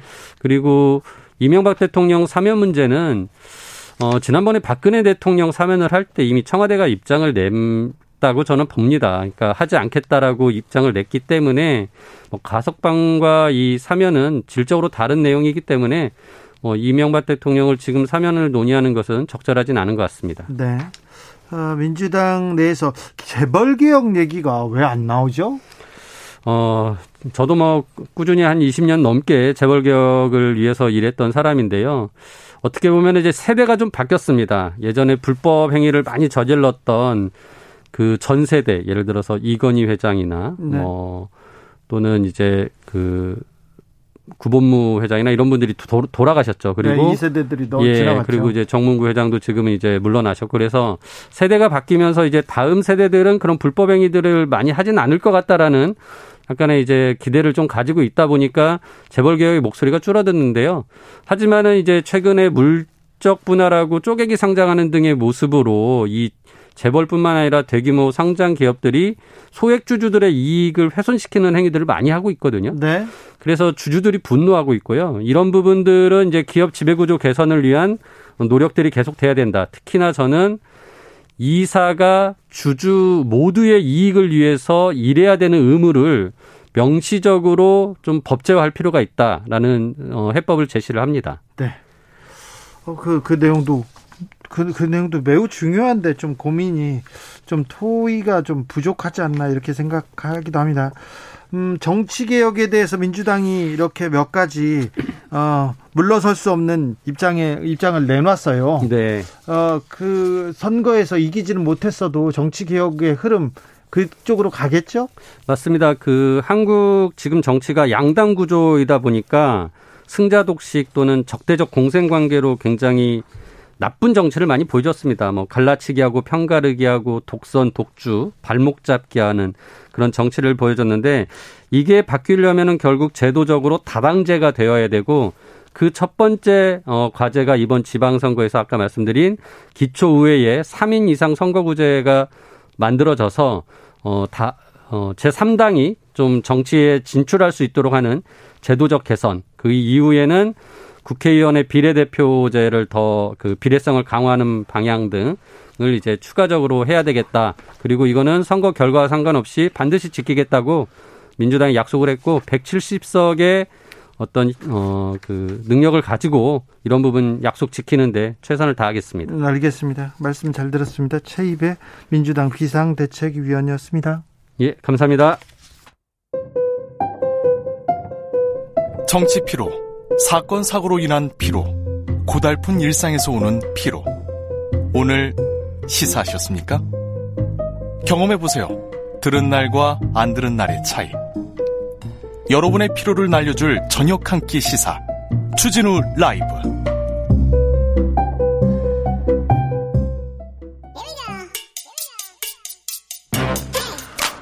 뉴스를 향한 진지한 고민, 기자들의 수다. 라이브 기자실을 찾은 오늘의 기자는 은지옥이요. 시사인 김은지입니다. 오늘 준비한 첫 번째 뉴스부터 가볼까요? 네, 채용 비리 관련된 뉴스인데요. 네. 채용 비리로 재판을 받아온 하나금융그룹 부회장이 일 심에서 무죄를 선고받았습니다. 무죄가 나왔더라고요. 근데 네. 아, 일 심이 거의 사 년이 걸렸어요? 네, 사 년을 끌어왔다 이렇게 사실 보면 되는 건데요. 그래도 그 끈다고 해서 다 봐주는 거 너무하지 않습니까? 네, 그러니까요. 앞으로 지켜봐야 될 재판이 사실 많습니다. 네. 이번에 이번 나온 재판 먼저 말씀드리면요. 서울 서부지법 형사 사 단독 박보미 판사 판결인데요. 업무방해 등 예. 박보미 판사입니다. 네, 단독 재판인데요. 네. 업무방해 등 혐의로 함영주 부회장에게 무죄를 선고했습니다. 어떤 혐의였냐면요.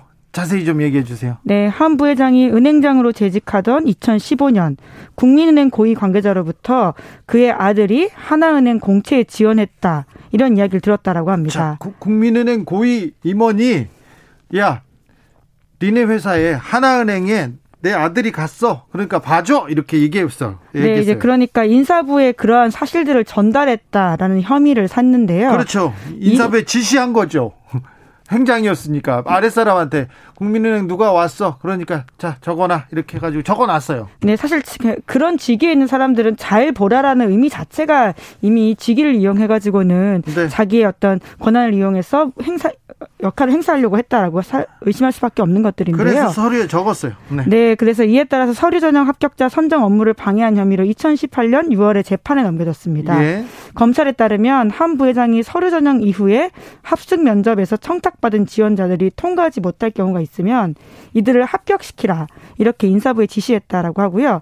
그래서 합숙, 임원 면접 업무를 방해했다 이렇게 판단하고 있습니다. 네. 뿐만 아니라 남녀고용평등법 위반 혐의도 받고 있는데 이천십오년 이천십육년 공채를 앞두고서 인사부에다가 남녀 비율을 사 대 일로 채용하라고 지시했다고 합니다. 남자 사, 여자 일 이렇게 뽑으라고 위에서 지시했어요. 이거 어떻게 이런 일이 있죠? 그런데 네. 무죄가 나옵니다. 네, 그런데 무죄가 나와요. 네, 이번에 일 심 재판부 판단을 보시면요. 한 부회장이 이천십오년 공채 과정에서 일부 지원자에 대한 추천 의사를 인사부에 전달한 사실은 있다. 이렇게 인정을 했습니다. 있는데도 무죄가 나와요. 자, 들어보자고요. 그런데 왜 무죄냐면요. 합격권이 아니었던 사람을 합격시킨 게 아니라 이 사람은 합격권 언저리 있었다. 이렇게 판단을 했다는 거죠. 그게 저 그 대학교도 잘 나오고 스펙도 있었으니까 합격할 수도 있었던 사람이다. 못하는 사람은 불합격한 사람을 올려준 게 아니라 합격할 수도 있는 사람이었기 때문에 죄가 안 된다. 이렇게 본 거 아니에요. 네, 이제 그럼에도 불구하고 이제 검사가 진술 증거와 메신저 이런 물적 증거를 냈거든요. 네. 이제 그럼에도 불구하고 해당 재판부는 이것이 그런 강력한 정황 증거가 되기엔 부족하다. 이렇게 이야기하고 있습니다. 그러면 좋은 대학교 나온 사람은 청탁을 해도 죄가 안 되는 겁니다. 지금 다른 데도 마찬가지예요. 다 좋은 대학교 나왔으면 어, 그 사람 거기 들어갈 만하네. 그러면 그냥 죄가 안 됩니다. 박보미 판사 판결로만 보면요. 네, 그러니까 분명히 검찰 증거에 따르면 지금 그 단계 단계별로 보고가 이뤄졌고 이렇게 지시했다라는 증거들이 있다는 거거든요. 그러니까요. 이제 그럼에도 불구하고 이것이 정황 증거가 강력한 정황 증거가 되게 어렵다라는 이야기를 한 건데요. 아니, 이 정도 정황 증거가 있으면 서류에 있고 지시가 있고 메신저에 있고 그때그때마다 보고한 내용이 있으면 됐지. 뭘 더 원합니까? 네, 이제 그래서 증거가 부족하다라고 판단을 해서 무죄를 줬다라고 하는데요. 네. 그리고 이제 남녀고용평등법에 대해서도 예, 무죄를 선고했습니다. 사 대 일. 네, 하나은행의 남녀차별적 채용 방식이 적어도 십 년 이상 관행적으로 시행되어 왔다라고 이야기하면서 관행이었기 때문에 괜찮답니다. 네, 은행장들의 의사결정과 무관하게 시행되어 왔기 때문에 피고인이 어떤 영향력을 미쳤다고 보기 어렵다 이렇게 판단했다고 합니다. 관행으로 남자 사, 여자 일 이렇게 뽑아왔기 때문에 어, 무죄라고 합니다. 그런데요, 또 놀라운 거는요, 그, 하나은행의 직원들 있지 않습니까? 인사, 인사청탁에 관여했던 직원들은 또 유죄가 나왔어요. 네, 그렇다라고 하는데요. 검찰이 그 아래 직원들도 모두 기소를 했거든요. 예. 그래서 한 부회장의 지시를 받아서 이행했다고 기소한 전직 인사부장 등 네 명은 이천이십년 징역형 집행유예 벌금형 선고받았습니다. 네. 항소했지만 이심에서도 같은 형을 선고받았다라고 하는데요. 네. 같은 재판에서도 장기용 전 하나은행 부회장에게도 징역 육년에 유월에 집행유예 이년이 선고됐다라고 합니다. 이에 대해서는 재판부가 뭐라고 판단을 했냐면요. 상당히 오랜 기간 정관계나 유관기간 노동조합 인사의 청탁이 무분별하게 행해져 왔던 것으로 보인다라면서 이러한 청탁을 근절하지 못하고 그동안의 관행을 반복하며 답습하는 과정에서 범행에 이르게 된 점을 고려했다라고 밝혔습니다. 이, 이, 이렇게 생각해야 되는 거 아닌가요? 그렇죠. 예. 네. 그런데 은행권 채용 비리는 이뿐만이 아닙니다.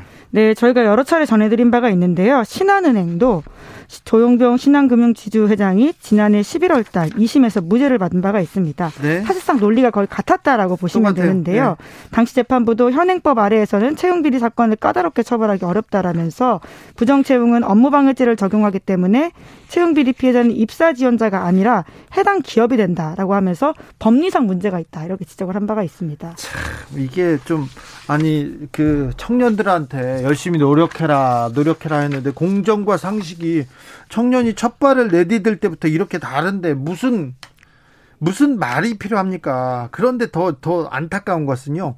함영주 씨는요, 그 당시에 행장이었어. 하나은행 행장이었어요. 그런데 조금 있다가 부회장으로 승진했어요. 그런데 조금 있다가 회장으로 승진할 가능성이 높아요. 네, 지금 차기 회장 단독 후보로 추천이 돼서 오는 이십오일에 정기주총과 이사회 선임 절차를 앞두고 있습니다. 절차만 남았어요. 네, 단독이기 때문에 아마 될 것으로 보이는데요. 그래서 이날 무죄 선고 이후에 많은 언론사에서 일정 부분 그런 혐의를 벗고 날개를 달았다라는 취지의 기사를 쓰기도 했고요. 언론에서는 계속 이제 이제 날개 달았다, 이제 걸림돌 제거했다 이렇게 쓰죠. 네, 본인도 취재진들에게 이번 사건을 계기로 투명하고 공정하게 경영하겠다 이렇게 밝히긴 했습니다. 부정채용 사건이지 않습니까? 신뢰를 먹고 산다면서 이게 공정하고 투명하고 이게 신뢰를 갚는 일이냐고 저희가 몇 번 이렇게 강조하는데 다른 언론사에서는 잘 안 써요, 기사를. 그래서 저희가 이 채용비리, 특별히 금융권 채용비리는 계속 얘기하고 있습니다. 네, 뭐 열심히 쓰는 것도 있긴 한데요. 더 좀 보도돼야 될 사안은 분명히 맞는 것 같습니다. 특히나 이 채용비리 관련된 자료를 보고 있으면 어떤 사람이 어떤 대학 나왔고 어떤 사람이 어떤 대학 나왔고 근데 합격, 불합격 바뀌었다라는 게 명시되어 있거든요. 그거 보고 있으면 정말 참 가슴이 무너질 것 같은 사람이 참 많을 것 같다 정, 그래요. 싶습니다. 청년들한테 너무 미안해요. 네. 에휴, 네.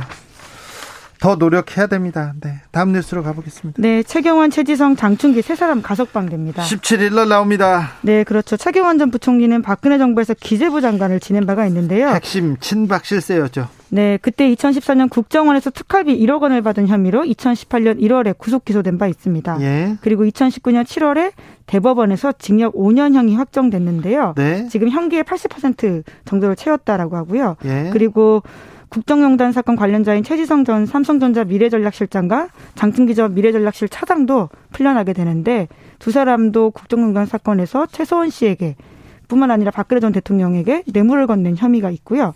두 사람도 형기의 육십 퍼센트 정도 채웠다라고 합니다. 다 뇌물 사범입니다. 그런데 이분들은 계속해서 가석방에 나온다 나온다 했는데 에, 나옵니다. 보통 형기의 칠십 퍼센트 정도 살면 이 가석방 대상자가 되는데 대상자가 되는데 잘 못 나옵니다. 제 가까운 사람 중에 정봉주 전 의원이 있었는데 일년형을 받았어요. 비비케이가 이명박 거다 이렇게 외치다가 외치다가 일년형을 받아서 감옥에 갔는데 아니 형기 칠십 퍼센트 살면 안 나옴 안 내보내 줍니까? 근데 절대 안 내보내 주고 만기 출소했거든요. 그 그래서 가석방으로 나오는 확률은 대단히 적은데 이재용 삼성전자 부회장이 형기 육십 퍼센트만 살고 가석방으로 나왔죠. 그래서 주범이 지금 나간 상태이기 때문에 종범들도 나올 거라고 예상이 됐었어요. 네, 문재인 정부가 그런 결정을 했었고요. 작년 광복절 때 한 번 있었고 또 박근혜 전 대통령에 대해서는 특별 사면을 한 바가 있습니다. 네. 그렇게 해서 지금 이제 거의 다 나왔네요. 국정농단 사건으로 복역 중인 인사는 사실상 최소원 씨 한 명이고요. 예. 그리고는 문영표 전 보건복지부 장관 관련된 재판은 진행 중이고 그리고 또 우병우 전 수석 그리고 안종범 전 수석도 형기를 다 마쳤다라고 합니다. 그래가지고 나와서 책 쓰고 이게 좀 뭐라고 얘기하냐면은 나는 억울하다. 잘못된 게 없다 이렇게 주장하는 사람들도 하나 둘이 아닙니다. 아유 이 얘기 제가 아까 또 했어요.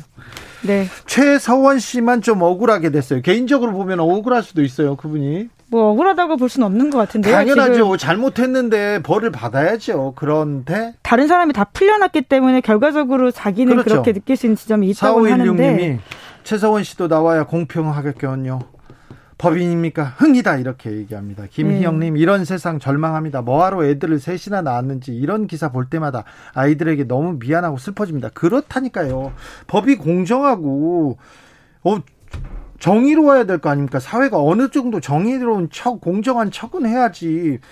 아니 이렇게 이렇게 그 엄청난 범죄를 저지른 사람들은 그냥 나오고요. 그리고 엄청난 힘이 있는 은행권에서 부정 비리 회장은 또 승진을 하게 되는 거죠. 네, 승진시켜주고. 아우 진짜 예. 안타깝습니다. 다음 뉴스로 가볼까요? 네, 우크라이나 침공을 취재하던 기자가 숨졌다라고 합니다. 안타까운 일은 계속 벌어지고 있습니다. 네, 전직 뉴욕타임스 영상 취재 기자라고 하는데요. 러시아군의 총격에 사망을 했다라고 합니다. 네. 한때 이제 뉴욕타임스 기자다 이렇게 밝혀진 바가 있는데요. 그런 건 아니고 뉴욕타임스에서 과거 일했던 사람이라고 합니다. 네. 뿐만 아니라 사진작가이자 컬럼비아대 저널리즘 대학원 겸임 교수였던 사람도 다쳤다라고 하고요. 네. 여러모로 언론인들의 좀 위험도가 올라가고 있는 것으로 보입니다. 네.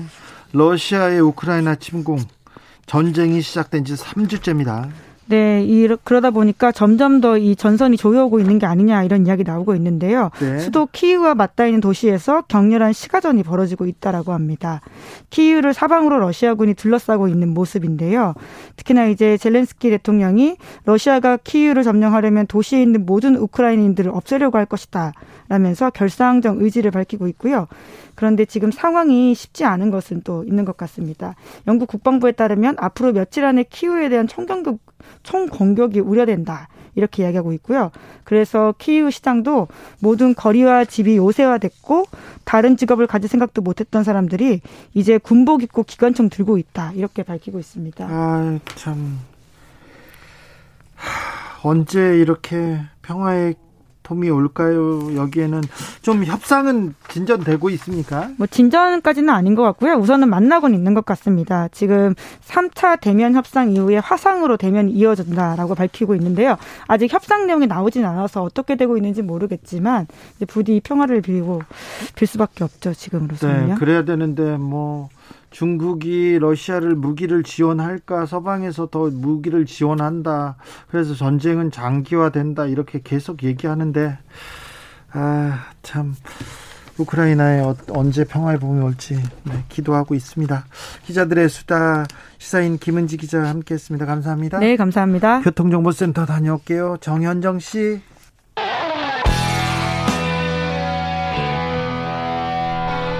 스치기만 해도 똑똑해진다. 드라이브 스루 시사 주진우 라이브.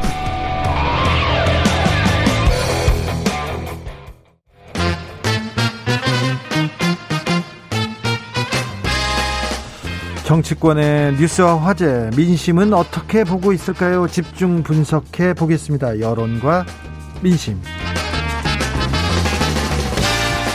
이강윤 한국사회 여론연구소 소장 어서 오세요. 안녕하세요. 배종찬 인사이트 K 연구소장 어서 오세요. 안녕하십니까. 네. 드라이브 스루 시사 너무 마음에 듭니다. 그렇습니다. 네. 마음에 안 드는 거 있습니까? 다 마음에 들어요. 알겠어요. 네. 됐어요. 다른 데 가서 그렇게 또 다른 데 가서는 또 다른 얘기 하시죠. 아니요. 절대 아닙니다. 아우, 너네. 오직 솔직하게. 네, 정직만을. 네. 아, 대선 끝나고 조금 한가해지셨습니까? 조금 한, 한숨 돌리고 계십니까? 약간요. 네. 그렇습니까? 아, 네. 예. 예. 자, 또 읽어보겠습니다. 네. 어, 여론조사가 추세를 이렇게 추세를 계속 예. 잘 읽었습니까? 이번 대선에서는? 뭐 크게 틀리진 않았다고 보는데요. 저희가 그렇지 않아도 선거 끝나고 나서 대선, 이번 대선을 정리하는 의미의 여론조사를 바로 네, 며칠 전에 했어요. 그 항목 중에 하나, 여론조사가 수없이 많이 발표됐는데 그게 선생님들이 지지 후보를 결정하는데 얼마나 영향을 받아, 받으셨습니까? 이거 물어봤어요. 네. 그랬더니 개요는 조금 이따 말씀드릴게요. 칠십삼 퍼센트가 나 별로 영향받지 않았다.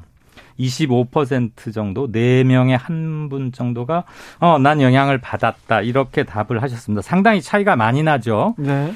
받지 않았다는 게 영향 받았다는 것보다 한 세 배가 넘는데, 저는 저희들은 한 이렇게 세 가지 정도로 그걸 설명 내지는 분석을 하고자 합니다. 우선 여론조사에 자주 응하시는 분들, 그리고 선거 끝나고도 응해 주시는 분들은 아무래도 정치 고관심층이실 것이다. 이분들이 많이 응답을 해왔고요. 이분들은 지지 후보가 이미 작년 여름, 가을 그때부터 굉장히 확고한 경향이 있었습니다. 두 번째, 출구조사가 이번에 참 소름 끼치도록 정확했는데, 출구조사가 두 가지였죠. 제이티비씨는 조금 이제 승패가 아예 좀 엇갈리기도 했어요. 네. 출구조사도 엇갈리는 게 나왔고, 출구조사 이번에 정확히 마친 그 출구조사의 샘플은 무려 칠만 삼천 명이었습니다. 네. 보통 여론조사들은 천 명이니까 네. 샘플 크기가 굉장히 많이 나고. 세 번째, 또 높아졌죠. 조사가 하도 많고 복잡했고 엇갈리는 조사 결과가 그동안 많이 나왔지 않습니까? 선거 직전까지도. 네. 그러니까 유권자분들께서 야, 이거 너무 헷갈리고 움푹짐푹해. 참고 자료, 참고 자료로만 활용하고 나는 내 소신대로 내가 해볼 거야. 이런 분들도 굉장히 많으셨다. 이 정도로 저희는 추측을 합니다. 그러니까 참고가 맞는 거죠. 그리고 여기 응답자들 보면은 네 명 중 한 명 정도만 영향받았다. 그러니까 여론조사에 너무 일희일비하거나 의존하거나 이럴 이유가 없는 겁니다. 네, 그러다, 참고로. 네. 네. 그러다 보면은 여론 조작이냐 이런 이야기를 하시는데 중앙선거 여론조사 심의위원회가 있기 때문에 선거 여론조사는 뭐 이걸 감히 조작을 할 수도 없는 것이고 이제는 좀 여론조사를 그냥 있는 그대로 있는 그대로의 중요도 정도 참고하는 정도 수준으로 그 보는 것이 맞는 거죠. 변명처럼 들리실 수도 있겠습니다만 깜깜이 들어서기 직전에 후보 단일화가 이루어졌고 네. 그리고 바로 깜깜이 들어왔고 공표할 수 없었고 그때 굉장한 변동이 좀 있었어요. 막판에. 네. 그런 것들은 잡아내기가 좀 힘들었다 이런 말씀 드리고요. 지금 음 제가 말씀드린 이 조사 항목은 티비에스 의뢰로 저희 케이에스오아이가 십일일, 십이일 엊그제죠. 이틀간 실시했습니다. 응답률 팔 점 일 퍼센트. 성인 남녀 천일 명 대상으로 했고요. 선관위 안심번호를 사용했습니다. 보다 자세한 것은 중앙선거 여론조사심의위원회나 저희 한국사회여론연구소 홈페이지 보시면 질문지 같은 것 다 확인하실 수 있습니다. 조사에서 네. 조사에서 여성가족부 폐지 여기에 대한 민심도 하셨어요? 네. 여가부 폐지만 꼭 집어서 한 건 아니고요. 예. 에, 전반적으로 차기 정부 우선 해결해야 될 거 뭐라고 보시느냐 이거는 물었죠. 그랬더니 경제, 민생, 일자리 이런 것 좀 잘 챙겨야 되겠다. 이십오 점 팔 퍼센트. 부정부패 깨끗이 척결해달라 십팔 퍼센트. 공정사회 실현이 굉장히 중요하다 십사 점 칠 퍼센트. 그리고 바로 간발의 차이로 국민 화합이 중요하지 않겠느냐 십사 점 이 퍼센트 이런 정도로 조사가 됐습니다. 그러니까 이 점은 분명히 말씀드려야 될 것 같아요. 어, 선거 국면에서 이제 관련 여성가족부 폐지 관련된 뭐 여론조사가 있었다. 그냥 대체는 흐름만 말씀드리네요. 그런데 남성들뿐만 아니라 여성들도 상당히 여성가족부 폐지에 대한 공감이 높았다. 이걸 주장하는 쪽이 있는데 실제로는 여성들의 경우에는 의견이 좀 다양했어요. 그러니까 어, 폐지에 대한 의견도 있었지만 또 폐지하지 말아야 된다는 의견이 또 상당히 높게 나타났었고 그리고 여성가족부의 기능이 좀 재조정해, 재조정될 필요가 있다는 의견도 있는 것이거든요. 이걸 저는 마치 그냥 이것 아니면 저것 이런 식으로 결정될 일은 아닌 것 같습니다. 네. 한 가지요. 선생님께서는 지지 후보를 언제 정하셨습니까? 네. 이제는 뭐 감출 이유가 없잖아요. 정답의, 그렇죠. 응답의 정직, 정직도가 높을 텐데 이런 질문은. 각 당이 후보를 결정하기도 전에 네. 또는 공식적으로 최종 경선에서 후보가 정해진 직후 이게 합쳐서 오십팔 퍼센트. 그러니까 네. 열 명 중에 여섯 명가량은 음. 이미 작년 가을 전에 다 정했다는 얘기고 윤, 안 후보 단일화 이후에 나는 정했다. 이런 분들은 구 점 육 퍼센트에 불과했습니다. 그렇습니다. 네. 끝까지 본 사람도 있지만 난 태어나고부터 어느 당으로 지금 전혀 정한 사람 이 주변에도 많아요. 그리고 뭐 후보 도, 도덕성 논란이니 뭐니 뭐니가 음. 계속 잔파도들이 계속 몰려와도 거의 잘 안 변했다는 얘기이기도 하고요. 그렇죠. 여성가족부 얘기는 조금 더 드려야 될 것 같아요. 왜냐하면 이건 지금 이제 인수위에서도 설문조사를 할 수 있고 또 여성가족부와 관련된 여론을 파악할 수 있거든요. 네. 저는 선거 국면에서 다소 감정적으로 대처했을 수도 있는 이 여성가족부 폐지 문제를 인수위에서 적어도 논의를 좀 좁혀나가기 전에 이런 여론조사를 할 필요가 있다고 봅니다. 좀 차분한 여론조사. 과연 여성가족부 폐지에 대한 찬반의 의견을 줬으면 그 의견은 뭘까. 그래서 이것을 단순히 그냥 남혐, 여혐, 이십 대, 삼십 대 여론이 달랐다. 이것만으로 또 대선 때 약속했던 일이다. 이것만으로 결정된 일은 아니기 때문에 좀 차분하게 예. 단계적으로 판단할 필요가 있어 보입니다.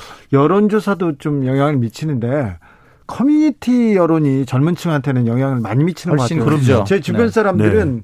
중에 굉장히 뭐 식견도 있고요. 판단도 좋아요. 그리고 음. 굉장히 어, 훌륭하신 분인데 훌륭하신 네. 분인데 기사를 기사를 보는 것보다 커뮤니티를 쭉 돌아다니면서 어. 거기에서 보고 그 흐름을 보고 뉴스를 이렇게 해석하시더라고요. 야, 그분은 공을 많이 들이시는데 그렇게 하면 기자들의 필터를 통해서 보는 관이나 이미지나 판단이 아니라 직접 현장을 말하자면 취재하는 거잖아요. 커뮤니티들 살아있는 목소리를 그렇죠. 체크한다는 건. 그건 매우 중요한 일이죠. 특히 이공삼공을 이해하는 데는 중요한 열쇠 중에 하나 같습니다. 그게. 저는 그런 노력이 필요한 것 같아요. 그러니까 이공삼공이 지금 정말 이번 표심도 나누어져 있지만 이런 것 봉합하는 노력을 우리가 진정으로 해야 되잖아요. 실천해야 되잖아요. 네. 이런 게 필요한데 마찬가지로 여성가족부 폐지와 관련된 여부도 이용수 위안부 할머니 같은 경우에도 여성가족부 폐지를 반대하거든요. 네. 그리고 또 실제로 이 여성가족부와 관련된 부분에 대해서도 저는 좀 현장을 정확히 할 필요가 있다. 여성가족부의 내용을 정확히 할 필요가 있다. 그래서 막 여론 조작, 여론 못 믿겠다 이런 분들께 제가 가끔 이런 이야기를 해요. 여론조사 기간에 와서 일 박 이 일 밤새면서 한번 일해보실래요? 근데 그렇게 실제로 한 적이 있었거든요. 다 엄청 놀라더라고요. 아, 이게 이렇게 일이 되고 백 명, 이백 명 회사 규모에 따라 다르지만 작업을 해보면 이 과정을 보면은 설문조사를 하고 알게 되는 거죠. 진실을. 저는 여성가족부도 좀 여성가족부가 하는 일을 좀 꼼꼼히 봐서 그냥 예산을 삼 조인데 사실 뭐 여성가족 실제 여성가족 평등과 관련된 남녀 평등 관련된 일은 수천억밖에 안 된다. 이렇게 보시지 말고 네. 정확한 내용을 보고 차분하게 냉정하게 판단할 필요가 있겠죠. 여가부에 대해서 정확하게 좀 냉정하게 판단해 보자는 네. 얘기는 동의하는데요. 여론조사 기관에 가서 일해보거나 뭐 쳐다보고 싶진 않습니다. 공사오육 님께서 응답자의 팔 점 일 퍼센트라는 것이 백 명 중 여덟 명의 결과물인지 아니면 응답자가 천 명이라는 것인지 알려주세요. 소장님. 응답, 응답률에, 그러니까 저희가 말씀드리는 것은 천 명이라는 조사가 완성되고 나서 그중에 어떤 대답을 한 분이 팔 점 일 퍼센트라는 거니까 네. 백 명으로 환산하면 여덟 명이 맞죠. 네. 네. 응답자 백 명으로 치면 여덟 명이 맞고요. 천 명이면 팔십 명입니다. 네. 그렇게 응답했다는 것이고 저희는 보통 이만 사천 오천 명쯤 되는 분에게 전화를 겁니다. 네. 그중에 최종적으로 다 조사에 응해서 하나의 샘플로 의미 있는 것이 만들어지는 것. 그걸 천 개를 만들어가는 거죠. 네. 자, 소장님들께서 지난번에 여론조사 중에 정치 여론조사는 아주 주, 아주 작은 부분이다. 이 부분은 뭐 경제적으로 따지면 굉장히 조금 작은 부분이라고 네. 얘기했는데 대선은 또 이분들한테 크, 크지 않고 지방선거가 진짜 큰 판이에요. 그러니까요. 그죠? 이제부터 시작됐죠. 숫자가 많잖아요. 많잖아요. 일단. 그러니까 대선 하나밖에 없잖아요. 눈이 반짝반짝해. 네. 눈이 반짝반짝해. 여론조사 많거든. 초롱초롱. 네네. 네. 이게 돈이 되거든요. 그럼요. 자, 지방선거 모드로 지금 태세 전환하셨죠? 저희는 아직은 아니고요. 네. 네, 좀 지금 인수위 돌아가는 거 그리고 네. 새 정부 첫 과정 이런 것 보면서 그게 음으로 양으로도 지방선거에도 영향을 미칠 거고. 그렇죠. 이번 선거 결과가 하도 팽팽하고 묘하게 나오면서 지방선거 출마 예상자들 중에 중간에 포기하거나 불출마 쪽으로 돌아선 분도 꽤 나오고 아직 대진표를 짜기에는 좀 이른 것 같아요. 예. 그래서 지방선거 바로 조, 조사 준비로 들어가기는 좀 그렇고 상황을 좀 지켜본 후에 사월 중순쯤 시작하려고 합니다. 인수위를 지금 그럼 면밀하게 들여다보고 계시겠네요? 네. 뚫어져라 보고 있죠. 뚫어져라. 그런데 네. 어떻습니까? 뚫리지는 않더라고요. 안 들려요? 글쎄 이제 십 년 만에 인수위니까 고민도 많을 텐데 저는 인수위는 세 가지입니다. 하나는 이제 철학이고 두 번째로는 인사, 마지막은 이제 정책인데 철학은 윤석열 정부의 철학을 분명히 해야 되겠죠. 어떤 색깔을 가지고 있는 정부가 될 것이냐. 또 하나는 인사인데 인수위원장은 안철수 국민의당 대, 대표고 그리고 다 결정이 됐죠. 그런데 지금 면면을 보면 원희룡 기획조정분과위원장까지 권영세 부위원장도 그렇고 물론 이건 뭐 리버로 했겠습니까? 윤석열 당선인도 그렇고 다 같은 대학이에요. 그러다 네. 보니까 벌써 나오는 이야기가 서법회냐, 어, 안철수 인수위원장만 제외하고는 다 서울대 법대거든요. 근데 이게 뭐 국민들이 뭐 지금 벌써 이제 또 이걸 나쁘게 보지는 않겠지만 그러니까 결국 인수위의 중요한 것은 철학 또 인사 또 정책이니까 이쪽에 좀 더 빛을 발할 수 있는데 좀 초점이 맞춰져야 되겠죠. 일단 어제 오늘 발표된 인사 가지고 윤석열 정부의 첫 인사를 전체적으로 가늠하기는 좀 이른 감은 네. 있습니다. 다만 음. 그건 느꼈어요. 윤석열 당선자가 자기가 선거 기간 중에 국민들에게 했던 것들 중에서 비교적 많이 기억되는 것들 그리고 좀 논란을 불러일으킨 점에 대해서는 분명히 말한 그대로 일단은 다 하겠다. 네. 이를테면 안철수 위원장에 픽업한 것도 그랬고 네. 여가부 폐지에 대해서도 일요일 날 음. 아, 어제군요. 기자문답 과정에서 아주 분명히 말하더라고요. 보통은 그냥 얼버무리면서 좋은 쪽으로 잘 논의를 해보겠다 이렇게들 말하는 게 십상이었는데 생명이 다 했다. 네, 생명이 다 했고 음. 여지까지 방식으로는 이제 일할 필요가 없고 개별적으로 법률적 구제 이런 것들을 해나가겠다. 상당히 검사적인 것을 보여주면서 한편으로는 아, 저 부분에 대해서는 확고하구나. 지금 여가부 폐지 가지고 당내에서도 일부 반론이 있었지 않습니까? 더군다나 민주당으로 여성표들이 확 쏠린 것. 음. 이게 보통 문제가 아니거든요. 그런데도 일단 폐지하겠다는 것은 기본적으로 가고 이를테면 말잔치를 할 수도 있단 말입니다. 양성평등의 방점을 찍어가면서 화합적인 것으로 좀 잘 해보겠습니다. 이렇게 말해도 누가 뭐라고 할 사람 별로 없을 것 같은데. 정치적 수사.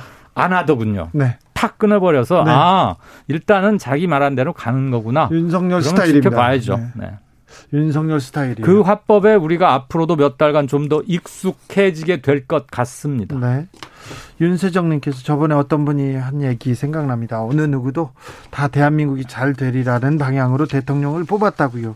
그렇습니다. 네. 자, 지방선거 특별히 서울시장, 경기지사 엄청나게 빅뱅, 네. 엄청나게 벌써 관심사인데 어떤 어떤 사람들이 이렇게 하마평 어떤 음. 사람들이 오르내리고 있습니까? 우선 서울시장 한번 볼까요? 네. 지금 정말 말 그대로 하마평이고 나와 있는 사람들 거의 다 긁어모은 건데요.